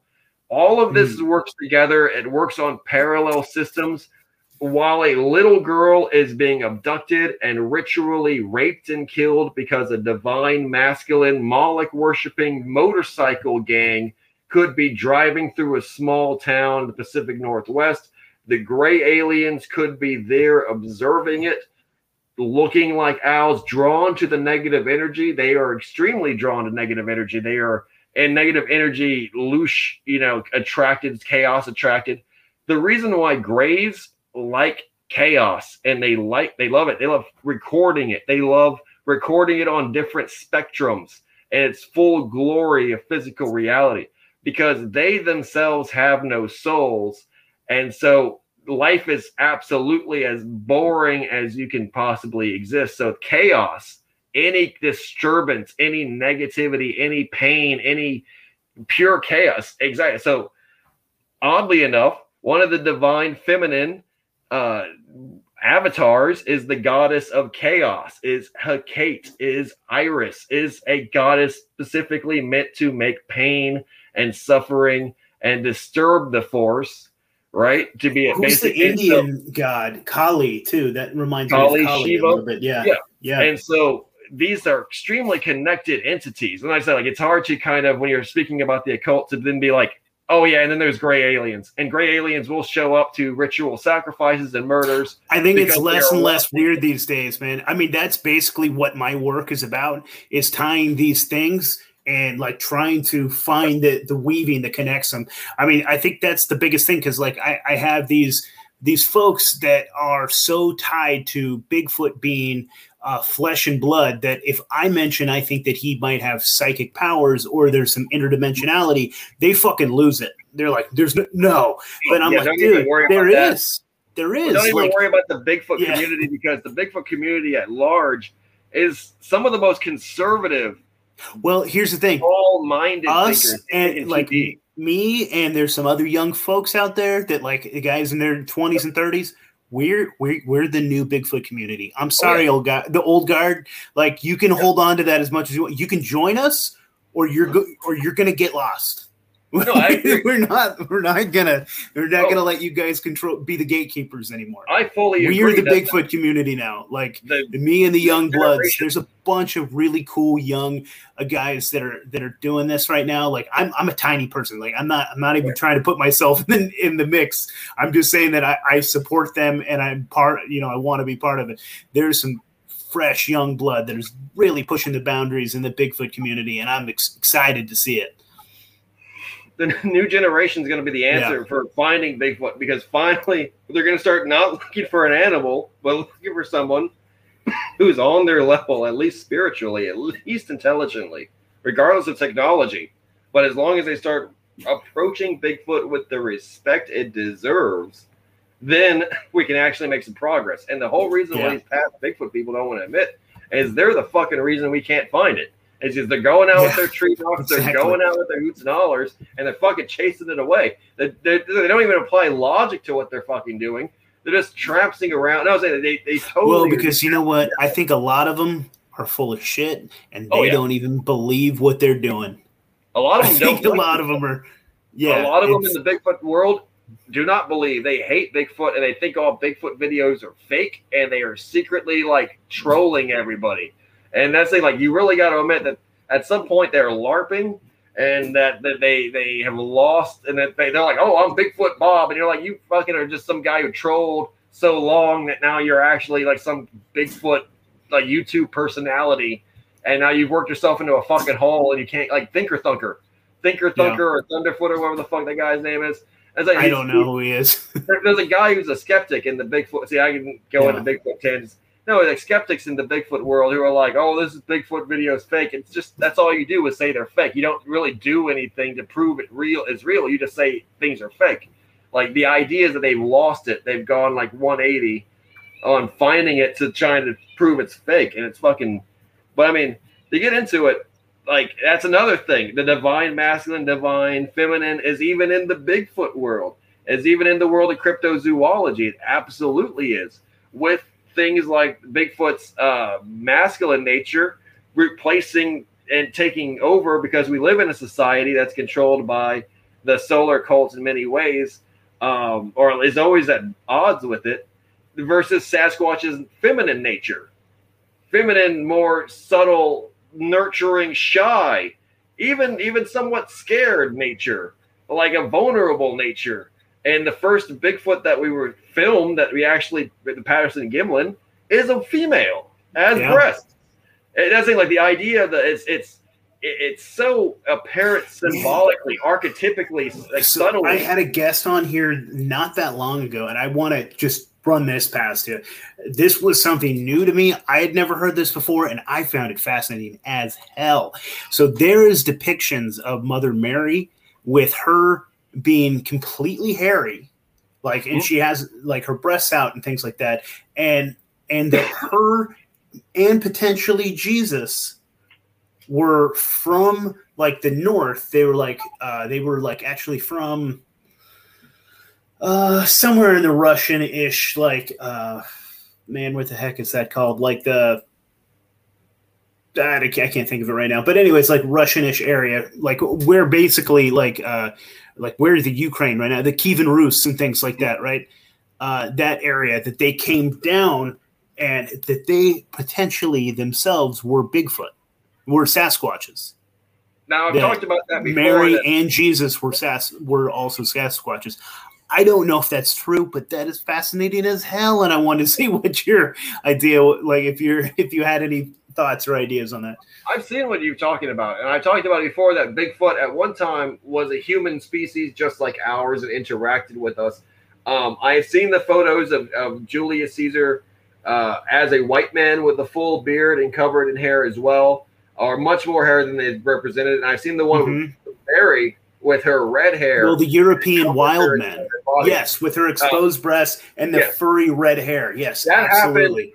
that happened after the the crucifixion of Jesus Christ, and when they went to Europe, she took a monastic uh, solemn vow where she didn't cut her hair, didn't shave her hair, didn't uh, trim, as it were, or perform any of that hair removal, because at that point she was purifying her body uh, so that she could die and go to heaven. And uh, while I've not heard about it being in Russia, there is, a, for example, a, a church in Spain, uh, around the border of France and Spain, that they say is where she buried herself alive. Basically, she formed this like cave with like a little tube that she could crawl into an oubliette where you can get down there, but you can't get out. And um, during the end of her life, that's how she, the uh, Mary Magdalena, not the Virgin Mary, Mary Magdalena, uh, the the wife, the the Holy Grail, the the the wife of Jesus Christ, died. Was that she entombed herself alive, and then her soul was purified and left her body like a Buddhist monk. But her long hair, as I've said before, Sasquatch's shape Sasquatches perform hair removal, and I do think they were giants. I do think that there's mm-hmm. literature yeah. and I think that, that they yeah, were they were supposed to be giants. Yeah, that Jesus and Mary were supposed to be giant. Yeah, Jesus yeah. was bigger than a normal. He could tip a table with with one hand. That's like when he was whipping people in the temple, he scared the Roman guards with his anger. I mean, that's saying like the idea of Jesus Christ being Julius Caesar is also the same because no none of the guards ever attacked him, and the centurion knew who he was just by sight. The centurion, who Jesus Christ even is written as saying is the most faithful man in all of Jerusalem, it was a centurion, a Roman soldier, who went up to him and was like, My Lord, Lord, please come to my servant and, and heal him. You know, he's sick. And Jesus was like, It's already done because you have shown so much faith and reverence. That uh, his idea is Julius Caesar, the centurion, is loyal to him you know, regard like still like you know he's loyal to Julius Caesar, he's loyal to Jesus Christ, he's loyal. That's the is a his divine trait is loyalty to this one entity, this one individual who is God. Like Julius Caesar proclaimed himself God on earth, and like Julius Caesar was killed by the uh, original corrupted uh, cult of homosexuals that was the Moloch cult, both of Rome and of Jerusalem. The parallels are there but yeah, the reason why I think she had her hair is because I think Bigfoots, if they the people who are Sasquatch, the Denisovans, the the Russians who have that genetic trait still in them, have hair, full body hair, that is literally like not. It's it's no joke. It literally is. It's impossible to see through once it's at its full extent. Like Robin Williams had that same hair level. Like this idea that it's not just hair, it's like a furry monkey type covering, shoulders back, full down to the back, belly, uh, pecs. I it's not just like a, you know, no, it, it's so like. do you think those are traits that are, are they? Women have it too. Yeah, women yeah. have it too. Cleopatra was not an Arab, but she was not black. She was a Greek she was an inbred Greek from the house Ptolemy, who was the Alexander the Great appointed general of the Egyptians. She was she was literally painted and written as a white woman with a Greek features, a Greek nose. And so the Dude, idea that there's actually a lot of evidence that I've heard at least that uh, that the dynastic Egyptians they looked like Italian people. They didn't look they didn't look Nubian. They weren't black. I think probably the people that actually built the pyramids, they could have been black. But like the dynastic Egyptians, they weren't. I think that they were just Mediterranean. They they, no, they looked like Italian and Greeks. Yeah, it's fascinating because I this was actually pretty controversial. I think this was like two three years ago. Uh, they took King Tut's body right, and they took his they uh, took his skull and things, and they uh, built what he would have looked like, right? They were able to. They, anyways, he looked like a white dude, and oh, yeah. and it just so happened that this was like during what month is Black History Month? Is that February? I'm pretty sure it's February. I think it's February. And so they like they came out with this in February, and this was extra insulting, and people were really upset because, like, you know, you know, there's well, a lot of African Americans that like to tie themselves to royalty because of the Egyptian dynastic line. The whole quote, like, "We was kings, we were kings," like that thing, yeah. and then. It, dude, it's just really terrible because well, most likely they weren't black, and it came out in February, and so people yeah. were like extra offended that they came out yeah. with this evidence.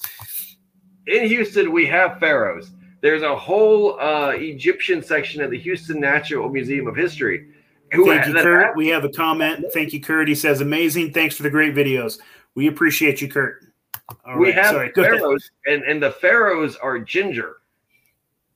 Yeah. We have ginger pharaohs. Interesting. one of the Ramses, and Ramses and Moses both were ginge. They were ginger. They were actually connected to the same families that would make all redheads in the future. The redhead Levite tribes of the. That's Hittite. the fascinating thing, dude. Is a lot of those giants are referred to as being redhead big, giant. hairy, and redheaded. Yeah, yes. and, and redheaded being redheaded is a genetic. It's a it's an abnorm not abnormality necessarily. It's a mutation though.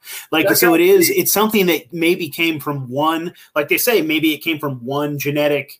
Like so, maybe okay, all so, anyone that's redheaded might have a piece of that old. Here's line, some fun history right? to connect it, connect what we're talking about right now. The ancient Egyptians and this divine feminine, divine masculinity.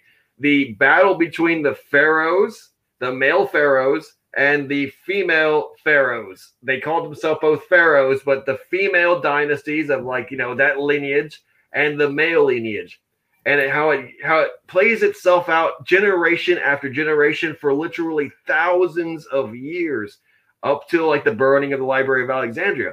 But yes, the ginger, the the red haired, there are myths. It, go watch uh, Robert Sepehr's YouTube videos on uh, the Atlantean sagas are the myths of the Irish and how they claim legacy from a Egyptian queen who was cast out of Egypt, sailed to Ireland. This could very well be Cleopatra herself as a redheaded woman and started the legacy of the uh, quote unquote red-haired um, Irish, basically. The the in the cycle of the Tuatha Dé Danann. And yes, the timelines are all askew, quote unquote, askew. But when we know what we know of them, take are adding a thousand years, taking away a thousand years, hiding and obfuscating history, rewriting literally the uh, Torah, rewriting the five books of Moses, that is the Torah. That is the uh, first five books of the King James Version of the Bible, which has 66 books. Uh, and then piecemeal of putting them together through various councils, through the Catholic Church, and then the Protestants then picking and choosing what to add. We don't know when the timelines truly are, or when they add up, or how connected these events truly are, but we do know that there is definite travel and legacy from ancient Egypt through the uh, basically the the victory of uh, men over women throughout history's Rome conquering Egypt when Cleopatra was queen, and then putting in the Roman Caesar um, over that region. Carthage being destroyed with Queen Dido. Queen Dido ruling Carthage as a uh, Canaanite empire of North Africa, and then Rome salting the earth there to prevent Carthage ever rising up as well as treating Carthage with Hannibal, you know, the, the elephants over the Alps, Hannibal, etc., as a, as a great enemy, an arch enemy of Rome, and Ro- almost destroying Rome.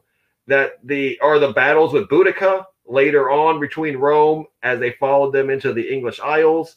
Um, you know, the the world itself seems to be a never-ending war between these quote unquote divine masculine extremists and the solar cults, however they present themselves, Islamic, um, the Saturnite black cube cults, the uh, black sun cults of the fascist military machines, uh, versus extreme feminist cults who are either life or death cults, nature cults, uh, kind of like as an umbrella term, just to summarize these nature cults, which death is a part of nature uh, and so is this idea of eternal, limitless recreation. Think of Midsummer. Think of Midsummer, Wicker Man. Think of like fucking shit like that. Think like uh, snake cults, the goddess of the snake, and things like that. Like uh, Lair of the White Worm and shit like that. Think of um, the concept of like vampire covens or covens themselves. You know, like black masses, witches sabbats, things Medusa, like Medusa, yeah. things yep. like that. The idea of this a Lilith figure, right? Lilith figure, and what that really represented in ancient Sumeria, the goddess of abortions, the goddess of miscarriage, the goddess of uh, succubi energy and shits, taking the, the sacred sexual life force from men, vampirizing it and stuff. But there's also at the very best, at the very best, you have uh, Western civilization in the form of the divine masculine. You have everything from um, society, city building. Enoch, for example, Enoch is a good divine masculine. Apollo is a uh, a good divine masculine. Um, Zeus, in some aspects, is good divine masculine as the protector or defender of Olympus. Um, you know, you get these good and bad. You get the for everything, however high a mountain goes, it casts as long as a shadow. Right? You say there's always a duality behind these forces. Like I said, is there any cases of these divine masculine and feminine cults like uh, getting along and working together? I mean, I was just thinking again too. Um, I a couple about a year ago, I think I was really looking into like black Saturnian cults, like the Black Cube thing, things, and I was finding the ties to the Kaaba, the the you know the Black Cube in Mecca, right? Mm-hmm. And they were saying that like before before like Islam took over, because I guess this has been around like longer than Islam, like that the Kaaba was, or like that shrine, whatever it was, had been there for a long ass time that it was actually tied to the divine feminine and then it was actually like taken over and co-opted and turned into the divine masculine and turned into this square black square box and like turned into like a saturn cult thing when it was a feminine thing. That's just it's really fascinating. Um they say the there, feminine cults ruled the world for the longest in history that for the 200,000 years of human history, the reason we don't have written history is because most of it was destroyed by the divine masculine cults who took power, and that written history is a masculine divine sky father creation, which is very recent. Now, well, I mean, Saturn is the god of order, Saturn yeah. is the god of control. Saturn That's is the god right. of like punishment. Saturn is the god of like all these different Chronos. things. Uh, time. Yeah, Chronos. Chronos. He's and, yeah, yeah, absolutely. Yeah, yeah, you're right. Of time. Yeah. So all of that needs to be written down in in order, right? And so and they might occult that order. I think they probably have a more whereas uh, your divine feminine cults are cyclical they don't have a beginning or there's no progress in a divine feminine cult. It just is. It's an existence. Like a year is just a year. Like uh think that the Wicker Man, like they've been doing the same thing since the beginning of time, and it doesn't require much infrastructure. It it's symbolic rituals like women arranging flowers um in sacred fertility rites under the full moon.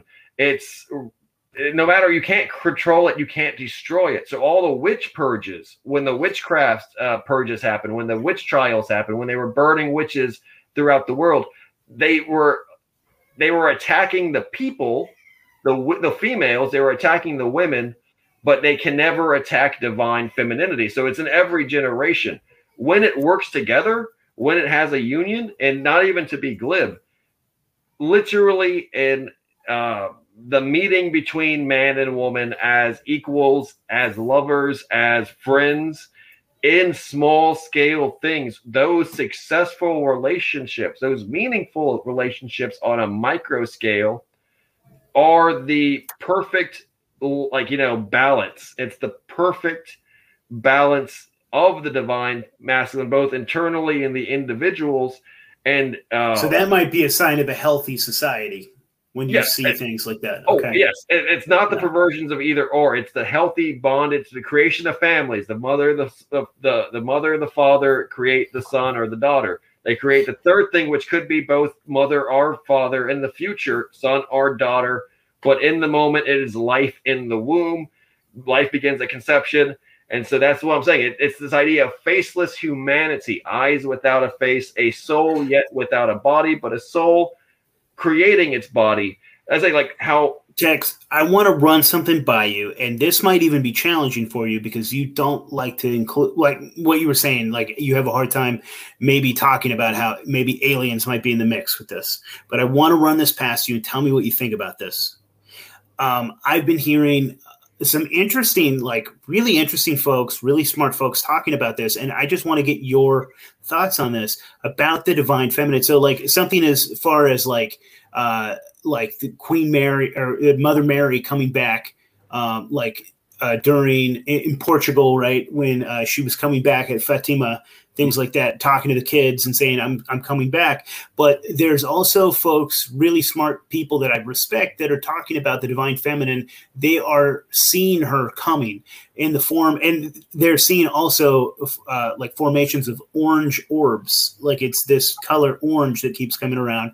And they're talking about specifically the time of like Aquarius actually coming, and this is part of like speaking of like cyclical, that it is now time like men have had their turn, the masculine, you know, whatever that is, has had its run, and the divine feminine is coming back, and she's saying, "I'm coming back," and what is your thoughts on that? Do you think that could be tied to like some some maybe aliens that are coming and like have been watching us and going like, "Hey, all right, you you know you've had enough," or like they're like trying to change society. So like what they're talking about is that she brings not necessarily chaos in her wake and destruction, but sort of because she we're almost like ants. You know, like whatever she is is so powerful that she comes to bring about change. And if you get caught up in that, you might you might get hurt. Yes, and, what, and what do you no think that could be, that. Or yeah, do you think it's all bluster? Like, what what is your thoughts on any of that? Well, let me let me take my time to think through this point. To keep your points uh, in mind, because you might have to remind me, and I'll take my time to answer three of them um, as it was. So, do I think that aliens are the personification of the divine feminine? No. Now, do aliens represent the divine feminine masculine? we will always interpret them to have those values, and thus that could be exploited. At the same time, if you believe that if the the universal mind star type reality where all these forces are shared by every single species, they could be using their force, exerting that force to get their sympathies, their invasion, a vanguard. Um, and this is just a part of the Great War, which never changes the, the war between divine masculine, divine feminine. And if aliens invade, and if they invaded in the name of a queen and they invaded in the name of the divine feminine, it would be like any other invasion of any other alien race to Earth. But the way that it's set up, I know that that's not unless the Ashtar High Commander pursuing the Holy Feminine Isis incarnation to these people, it's more of the same. And that's maybe what I was suggesting. That war yeah. never changes between the masculine and the feminine. There's always a etheric, bodiless urge or war drum or recruitment effort to infiltrate people and to raise forces, to raise believers in these cults. This is why these cults start. The cultists of the eight goddess, uh, the eight goddess in South Korea, started because, no doubt, of the urging of disembodied, intelligent forces. Lilith, Sophia. In many cases, they call it Sophia. So I know it's not aliens. Personally, I know it's not because this concept of the divine feminine is Sophia and Sophia is the intelligence, the awareness, the sight in the eye, the life in the body, the uh, uh, energy of animus into matter on an alchemical and human scale. It has no uh, uh, no nothing to do with an outside entity acting upon us, but an internal uh, maturation or at least a life uh, that becomes like when an infant opens its eyes and has no language and makes sense of the world that energy is sophia which is the divine feminine the divine masculine is the physical force not only of the body but of the world outside the push and the pull and uh, the muscle the bone the blood the organs the lungs the the the they fight every day to survive, eating, things like that, breathing. That is the masculine, that is the bull, that is the ox. And together they make the ox, space and time, matter, mind and matter, space and time, awareness of place and being, uh, awareness of life. It's the soul. Together you need them to make one soul. Um, so there's always a balance between the two, and the perversion exists when one is neglected or extinguished, sacrificed to the other. Either way, divine masculine, divine feminine, both those are perversions, regardless of if they are white light side force, dark side force.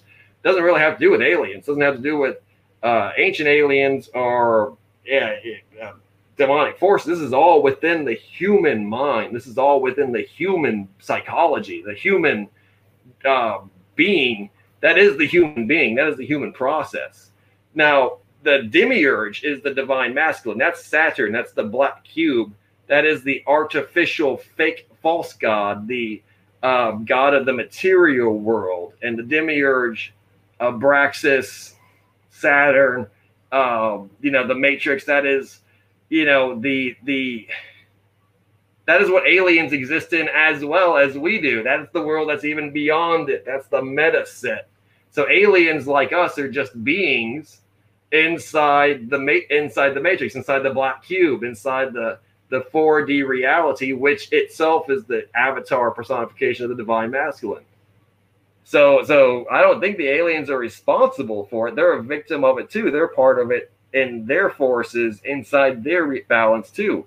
Whether or not that these alien species are divine masculine or divine feminine, worshiping or following or embodying you know that depends on the species or the the faction or the group and and you know I, I can't really say it's a universal. I can't say in my experience that it is aliens. I can't say it's it's not because in mine it's not. It's not. It's a it's a literal matter of metaphysics.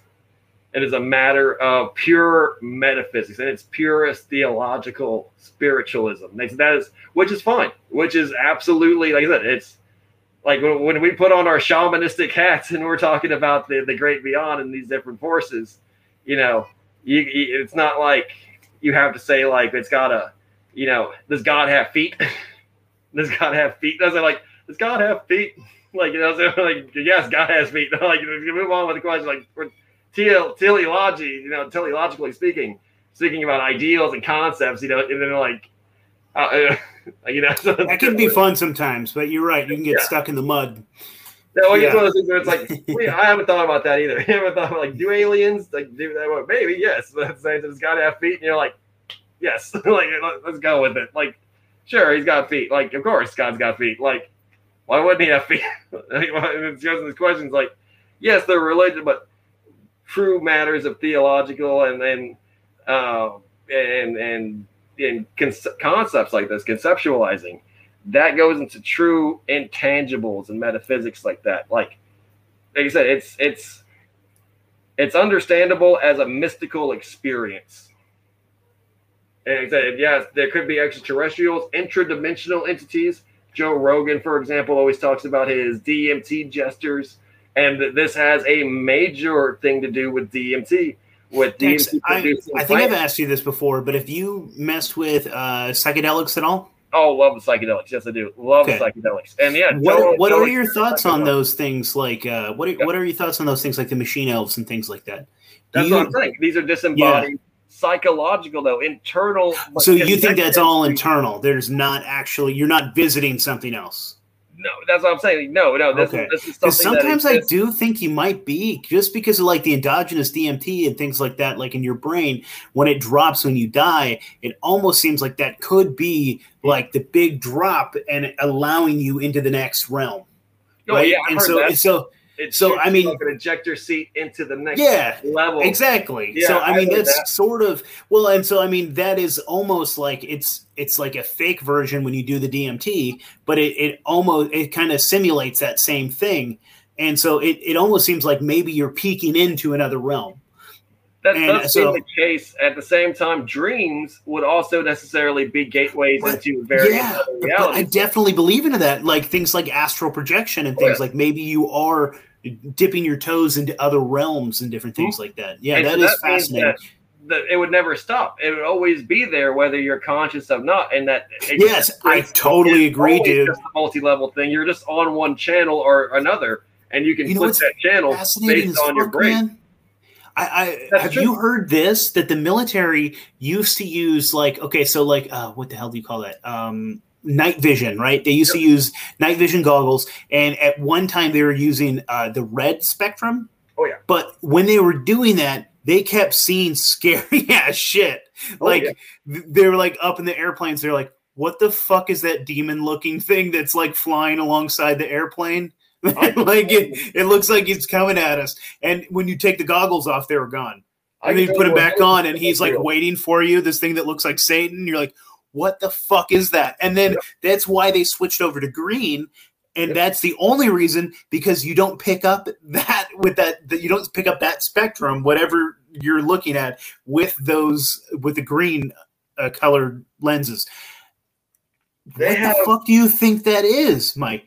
Do you oh, think that we're looking at like what are those different creatures? I guess what I'm asking. Do you believe in those interdimensional creatures, or do you actually think that's all in our head? Like I, I'm one of those people that actually think that those things exist.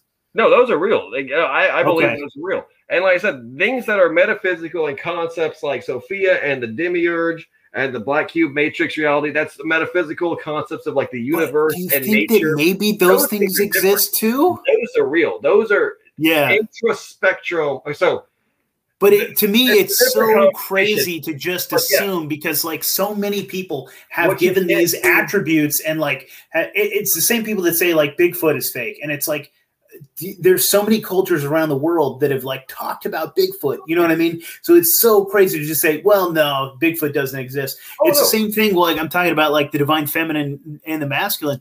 Maybe the demiurge really like because they talk about him like his his appearance. He has like a lion's head and like a serpent's body and this weird like maybe that really is a thing, man. I don't. I mean, I don't know, but like.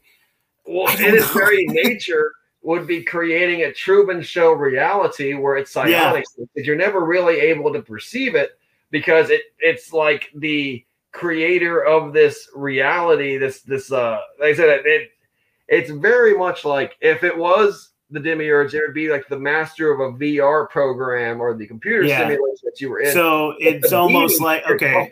So what I'm doing is I'm asking if God has feet because it's like if he is the creator of this realm, he's probably on the outside of it, and we can't see him anyways. Yeah, exactly. Like the, yeah. the creation of where we are is we are a piece of this Minecraft server, and wondering yeah. who's playing the game. Yeah, and like if he's physically real, does he exist? Who's this guy server. that's yeah? Who's this guy with the remote control? Yeah, and if he makes yeah. an avatar of himself in the Minecraft server it still would only be a representation of something that physically is not on like it's not electric it's not digital it's not coding but and do you so find that fascinating though that there's these cults that are looking at the video game guy that's playing it the brother and sister right there's the brother there's the sister and they're pointing up and they're looking at these that these players that are controlling us. I mean, that is very much what Gnosticism is, basically, right? They're talking about that, and yeah, it's it's just oh. fascinating that there's these cults that are based and built around that. So it's like the ones and the zeros in the video game, looking at each other and the coding, the binary, and going, "What if we're all in this together to create something that we're not even aware of its function because it's to for the entertainment, literally, of a being." that created us specifically for this purpose, but is not limited to its mere creation and playing. The, the human being who is so limitless in its production of the Xbox is not only its playing of the Xbox, but the ones and zeros of the, the projection of the game would look at each other going, I'm a zero and you're a one. But together we make a thing, a, a greater sum.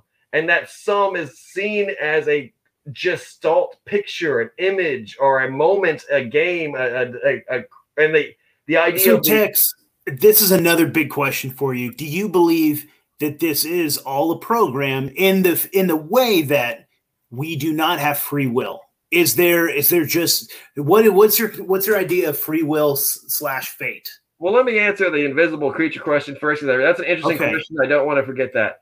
So the interesting creature question is uh, the invisible creature question. So light spectrums. This isn't metaphysics. This is actually pure physics. It's a higher level of physical understanding of the world. So we only see on a certain part of the light spectrum, right? And we have been conditioned by this limitation to think that this is the entirety of all that exists, is what we can see, hear, sense, taste, feel, five senses, right?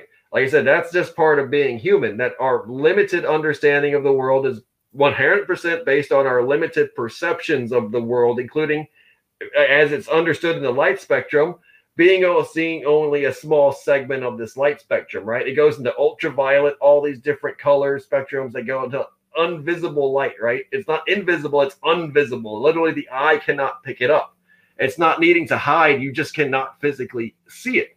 And there are other spectrums of energy that you can't sense. In that Audible way, is anything really invisible? I don't know if anything is really invisible. Maybe it's just invisible. Earthlings. They evolved yeah. on Earth. They evolved in those environments. I've talked about this so many times about the subterranean world, species, ultra terrestrials, um, various different that are they act like ghosts or phantoms or demons or jinn or gnomes or trolls and the one hundred, the one universal is that they're invisible, that you cannot physically trust your eyes or your senses, and they can mesmerize you, meaning they basically either can dazzle you, blind you, confuse you, uh, trap you in a type of like temporal, like like like bubble. But it's the idea that they fuck with your perception. They fuck with your perception because fundamentally they evolved on a different frequency if they're ultraviolet beings, if their skin captures all light and only refracts ultraviolet light, they are 100% invisible. That's the invisibility. That's cloaking. Right now, we've invented cloaking technology in the military. We've had it for almost 40, 50 fucking years. Um, once I think it's like 2020 something is the anniversary of it, the first cloaking technology we've had. The Japanese invented it and it all it does is capture light or reflect from the back and it's 100% foolproof no moving parts completely easier than people are making it. Animals could have evolved like that very easily. And in fact animals have evolved to see color spectrums like the mantis shrimp or the bumblebee or dogs etc that humans can't. And these animals sense literally see with their natural night vision these fucking creatures. Like dogs, cats, they can see these things. And it's That's why, why your fucking dog is always barking at something that you it's, don't see. No, it's why we keep them around. Absolutely. Yeah. You know what else can see them? The Kinect SLS camera that Xbox invented. This thing, which picks up multiple spectrums of light, including infrared, to track motion, etc., is 100% able to pick up shadow men, ghosts, interdimensional entities. Like I said, the red vision camera. So you don't even have to look into military hardware. Any sufficient how much research camera, have you done on ghosts? Oh, tons, tons. And Dude, I, I would let's. I want I want to have you back on closer to Halloween, and let's do a spooky episode and talk about. Let's just talk about ghosts. That would be fun as hell if you're down for that. Yeah, sure. I'm always down to talk. Okay. And like I said, I've I, have i have studied these these matters a lot, and ghosts. Yeah run the gambit from both real physical spirits to imposter spirits, which, like I said, yeah, hundred percent, dude. I go back and forth with ghosts. Yeah, that's an interesting one. Yeah, definitely one. Get, get, this thing a lot, like the reptilians, the the what we're seeing in Vietnam, etc., with the red night vision, the gargoyles, the vampires, things that of that nature that are known through mythology. Because maybe were those their enemies that they would they they would have to contend with? Is that why they had like they were watching for them, like these shadow creatures that were coming from the inside of the earth. Were well, those their like natural enemies on Earth, right? Maybe or well, like really, yeah. Like they don't, they can't interact with us and our reality very easily because of this spectrum. And I don't understand really the implications behind that either. But yeah, while they can attack us and sometimes do, um, they don't because like we can see them. That we've had night vision goggles since the Middle Ages we have had that in very limited supply, but we have had advanced technology Um, and there isn't a time like, yeah, we don't give it to the grunts, we don't give it to the normals um, without the initiation of secret societies, top secret clearances, etc. What you saw in Vietnam was Dude, I don't even know if I'd want those. so Vietnam It would was scare the fuck out of me if Yeah, I had those and I would see shit and be like, I don't want to know that they're there. I'd never sleep again. so quickly to get into cryptids in the military, just like how people in stateside always talk about seeing Bigfoot, or people in Europe talk about seeing wolfmen, dogmen, etc. Um, people in Vietnam talked about seeing humans with bat wings who were like traditional vampires, like classic Strigoi vampires. Vietnam was 100% probably the scariest place to be during that war because it was it was literally a hunting ground for extraterrestrials for hollow earth reptilians for um, secret occultist groups that were uh, part of the japanese imperial army's remnants and that we were flushing out. There were um, cia fucking people making deals and shit with with demonic entities, for lack of a better word, these ancient Tomb Raider type fucking situations they were getting into. It was legit fucking popping when it comes to green zone, Delta Green type fucking activities. Everything from Lovecraftian fucking chthonic deities to uh, ancient fucking aliens and stuff. This was all down. Nazis and shit were down there. Fucking tons of stuff was going on in Vietnam and that's just the tip of the iceberg. He's like, like they they didn't even hide sometimes. Like they were just fucking there, and like they get hundreds, if not thousands, of reports of these entities. One hundred percent correct in thinking that they're real and they are uh, fucking only. All you have to do is put on night vision goggles. All you have to do is put on night vision goggles, and you will see them. You will see them in cities. You'll see them in fucking the wilderness.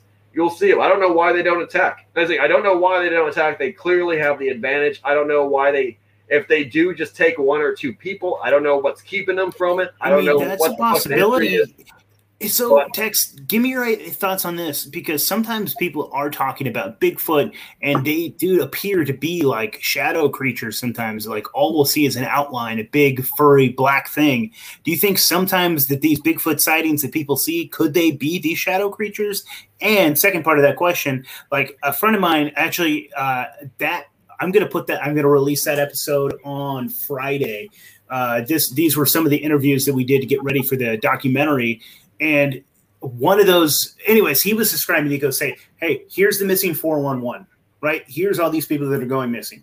He goes okay now lay on top of that a map of the underground deep underground cave systems. And now lay on top of that again a map of bigfoot sightings. And you see a hell of a lot of like you know a lot of similar coverage in those areas. And that's fascinating because sometimes man I as much as I do believe that in Bigfoot is um, I believe in Bigfoot. Do you think that maybe some of these sightings that people are saying, and maybe even uh, and especially things like Dogman, do you think some of those could be some of these like because you were ta- you were telling me about like some of those creatures. They have like horns. They look like crazy animals. They're like they're they sound wild dude Oh yeah, they're pretty uh pretty gnarly when it comes to the variety of them. You know, I've I've actually recently helped classify them into nine like easy to understand societies. But I tr- tried to do my work trying to classify, uh, simplify and simplify and simplify because each case is almost unique and everything adds a little bit more to the overall knowledge. But by now, it's been a century of already the government dealing with it and a lot of top secret programs, a lot of government groups of which insiders are connected with me and telling me a lot of this stuff, as well as my own personal memories from my own experiences with this SSP. So, but deep, but I have a really a good grasp of it, knowledge of the situation. Bigfoot can cloak. He can obviously a, they're from a high tech society as well as they know a lot about survival and bushcraft. And Native Americans can do the same thing if they know their old ways. They could be standing right in front of you, and just your eye cannot focus on them. And if it does focus on them, they look like a shadow. And this is not even a, a person in this with technology. This is just a guy with maybe ash on his face and the the uh, uh, breathing at a certain rhythm, standing at a certain angle. And the CIA knows this. Vibrating at a certain frequency. Exactly, like yeah. the, getting themselves at a point where they're stealthy. And there are photos, for example, of people who are camping in Arizona, and there are Native Americans clearly standing in, in their midst who they have no memory of. And I mean Native, like Apaches in loincloths with with traditional face paint, and they they were calling them ghosts. Like must be Indian ghosts. I'm like, no, that bullshit. That's a live Indian. That's what, what the people who fought the Native Americans make no understatement by how stealthy these motherfuckers were. They could get right next to you, and you would have no clue. And then they exactly they you, they're just masters of perception, and it becomes this optical illusion game. Bigfoot are great at optical illusions. Their fur is like a ghillie suit, and they wear ghillie suits intentionally that look like animal furs. They are absolutely like myself currently wearing camouflage, whether you recognize it and think they're just brown or red or black. That cinnamon color blends in like a tiger's orange coat perfectly in shadows and limits the frequency of light. You look at a tiger, he's bright orange and black. In the jungle, he's a shadow and that's yeah. why when they say like, oh, they're shadow beings, that's very much what it is. It's the light and how it hits your eye that creates the shadow man. Whether they're actually disembodied jinn type vaporous smoke beings that do exist, which are fucking weird and we like yeah. weird. Like they're like a mist man, and uh, you can see the features of a man in like a big puff of smoke. Like like, like that's like that's that's another thing. Also, yeah fucking weird interacting in the similar environments, but the, the, they're two distinct things. Now, to go into um, the the question that you had asked me before, whether I believe it's all a simulation or not, or a program, no, I don't. But I believe that the Earth that we live in is an artificial structure. It is a Dyson sphere that's basically like the Death Star in shape and format, except it's so large that we live on top of it as the crust of it. Like, you know, and that there's many artificial levels and layers which help explain why the hollow earth is also a thing.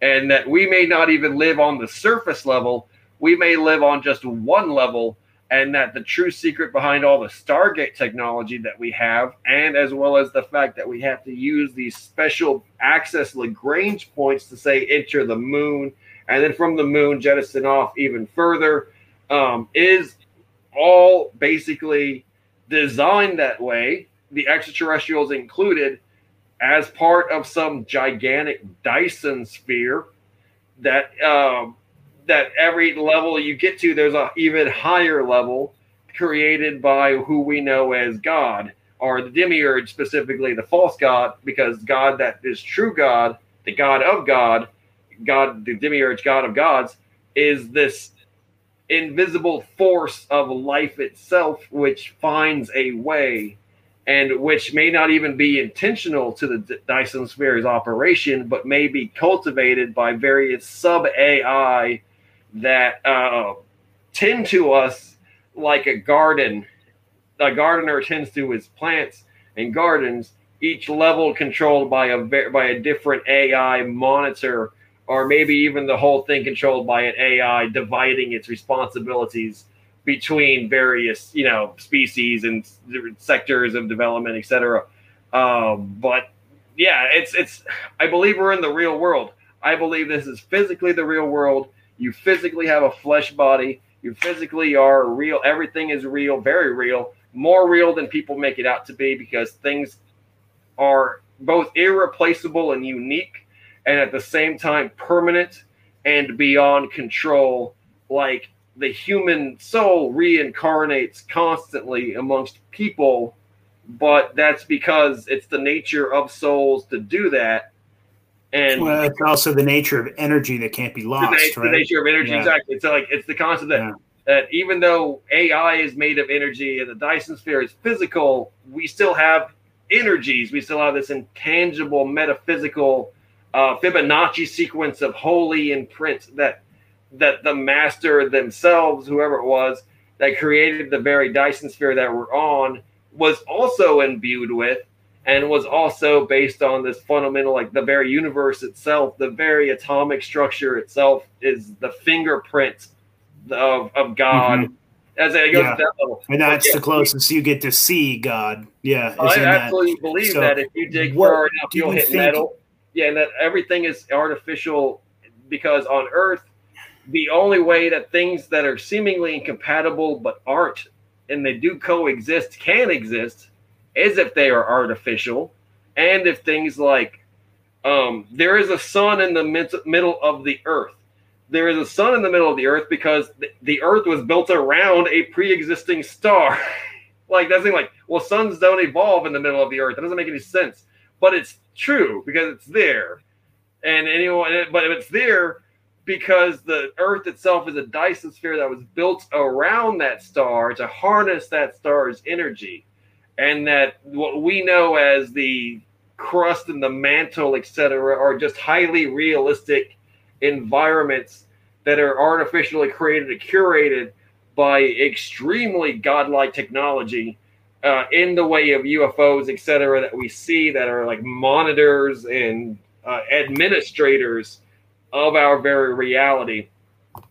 And even then, I think that the the true reality of it is that even they themselves are just pieces in this puzzle, having either been evolved or created by the AI themselves with while higher knowledge, still limited knowledge to the true extent of this experiment that we're on. Um, you always see the map of Crater Earth or the map of the lands outside the ice wall. It's exactly like that. Like every, like even though they may be from beyond the ice wall, there So are you think walls that they are So- not. you think that we live on a sphere, but the sphere is so big that to us it seems like it's flat? Yes, absolutely. Like yeah, it, it's Okay. it's the point of scale where it's if you were on a basketball, but if you were at a point of a uh, the smallest nano particle scale that you could be, it doesn't really matter if the basketball is curved or not because it would take literally forever for you to move, and it would always be existentially at a flat line. Like you say, you're you're essentially a 2D item on a 3D sphere. It doesn't matter. You're always on a flat surface. It's like you'll always be a flat surface because we're 2D. We're such a minuscule atomic scale. Like, uh, like, That's like fascinating, man. Yeah, because I mean, I, that's a good marriage between the flat and the round and the and the globe model and the hollow Earth. That's a pretty interesting thing, man. Because you know, I have very very smart folks that I have conversations with that believe you know competing theories, and uh, that's an interesting kind of mix between all of them right there. Well, it- Uh, it's truly an idea Yeah. or an attempt at trying to create. Well, none of these are wrong. Clearly, there's enough sufficient evidence in all these theories. It's just that they're correct in some fashion or way. And that I don't. I'm a syncretist. I don't believe that anything is cast out. of It's all built and melded together. Um, and the idea. Well, I kind of agree with you that like all of us has a huge chunk of the truth, you know, Yeah. and none of us has the entire piece. And Yes. uh, having these interesting like conversations with everyone, it, that's how we find and we get closer and closer to a truth. You know, the I don't know if we'll ever find the truth because I don't think we're big enough, and our, maybe our brains aren't. we can't even handle. You know, I think or you know it's so big and so complicated so complex and Yeah. so nuanced and so like vast that you know it would take us more than our small little lifetime exactly and maybe yeah and, and the idea of it being the Dyson sphere idea is that it's not it's not even correlated to our existence like most people who believe that humans exist because we're the center of the universe. We're the reason for all creation is because of us right? And and our or it's the aliens or it's uh the existence is god and it's our point to worship god. So there's existential dilemma. And the idea is that it's both. We're clearly being watched. We are clearly being safeguarded. We are clearly being monitored and provided for by higher beings or higher powers of providence and at the same time yes we are living lives that are unseen by the universe we are living in a careless and cold mechanical universe that has no uh, mercy inherent to anything besides what we give it, or any meaning inherent to anything that we give it. And you're like, because you're living on literally a computer, like if an ant hill had been built into a computer mainframe, the ants are like, we live in a cold and unforgiving land. It doesn't give us any nourishment. And you're like, because you fucking built your ant hill in a, supercomputer. And the supercomputer is like, neat, ants. I can count them and I can watch them. And I don't really mind if a few of them get zapped. I will just be like, oh, that, that was neat. like, like the idea of um, this, yes, an intelligence, but an inhuman intelligence and an intelligence of um, vast superiority at the same time of seemingly absolute apathy and things that like that. Like it's not.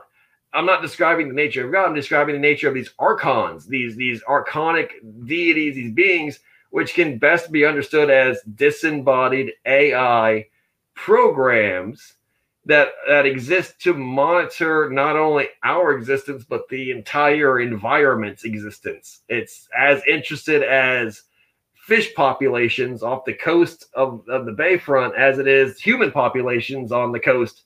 And uh, yes, it may be giving us priority because we're more fascinating and interesting, but at the same time, it is just an experiment. It's absolutely. what do you think about those other continents that are outside of the ice wall? Do you think they're looking at that ice wall too, or and they're like, I bet there's other continents on the other side of that. Do you think they're, or do you think that they're in the know? Are they in the gnosis? Do they, or uh, like, are we in this little fishbowl and we're being like that knowledge is being occulted from us, or? Well, it, it really comes down to the point to say that I'm sure in, on every continent there is a society that is in the know, and there yeah. is a population that is not in the know. That seems to be yeah. the more present reality. Is that we are all equally aware and ignorant of each other on this map. At least as like there's not one um super continent, at least because there's no evidence really for one to have achieved that state of dominance.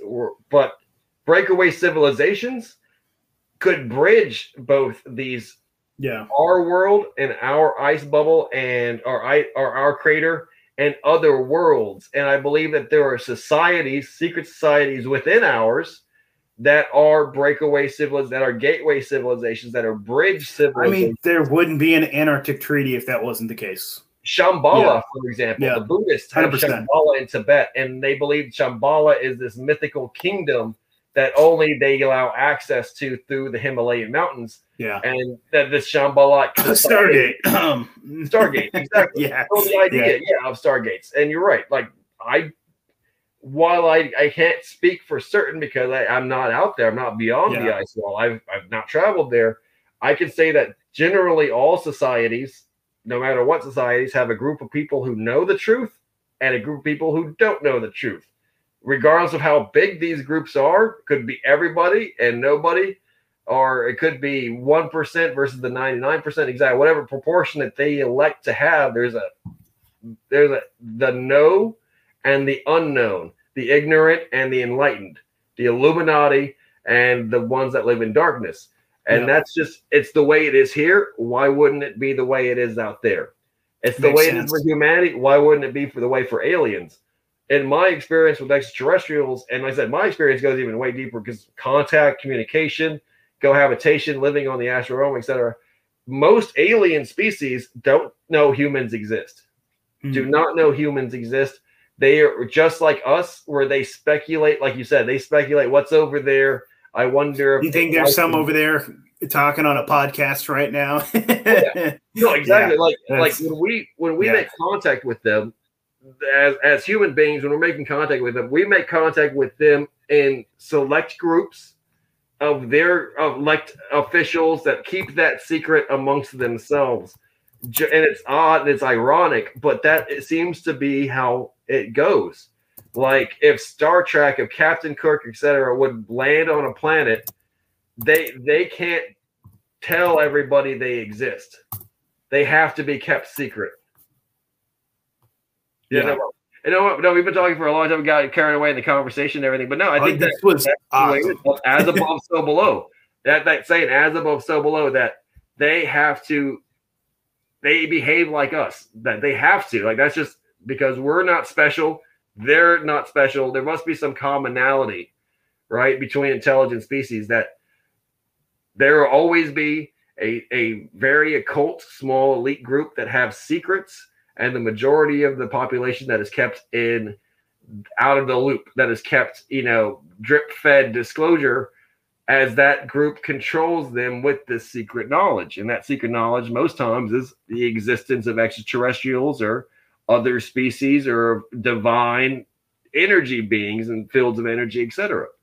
Absolutely. So as above, so below on that one, I believe like that everyone yeah, is the same. So yeah.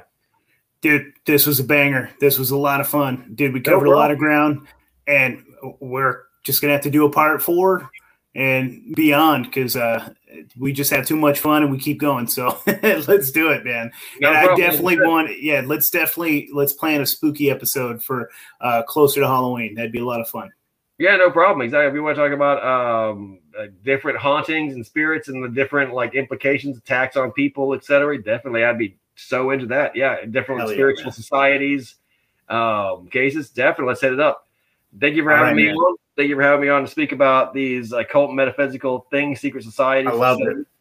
Um, so if I could just do a quick shout out, Beyond Top Hell Secret yeah. Texan, follow me on Linktree slash Beyond Top Secret Texan while you can on my social media. Shadow Band for life, having channels taken off left and right, but so far you can keep uh, up to the minute notifications, uploads, dark web evidence, as well as podcast episodes through all my links on Linktree slash Beyond Top Secret Texan. Uh, been a pleasure. Been an honor to be back. So thank you again for inviting me. Have a good one. Thank you, brother. No problem.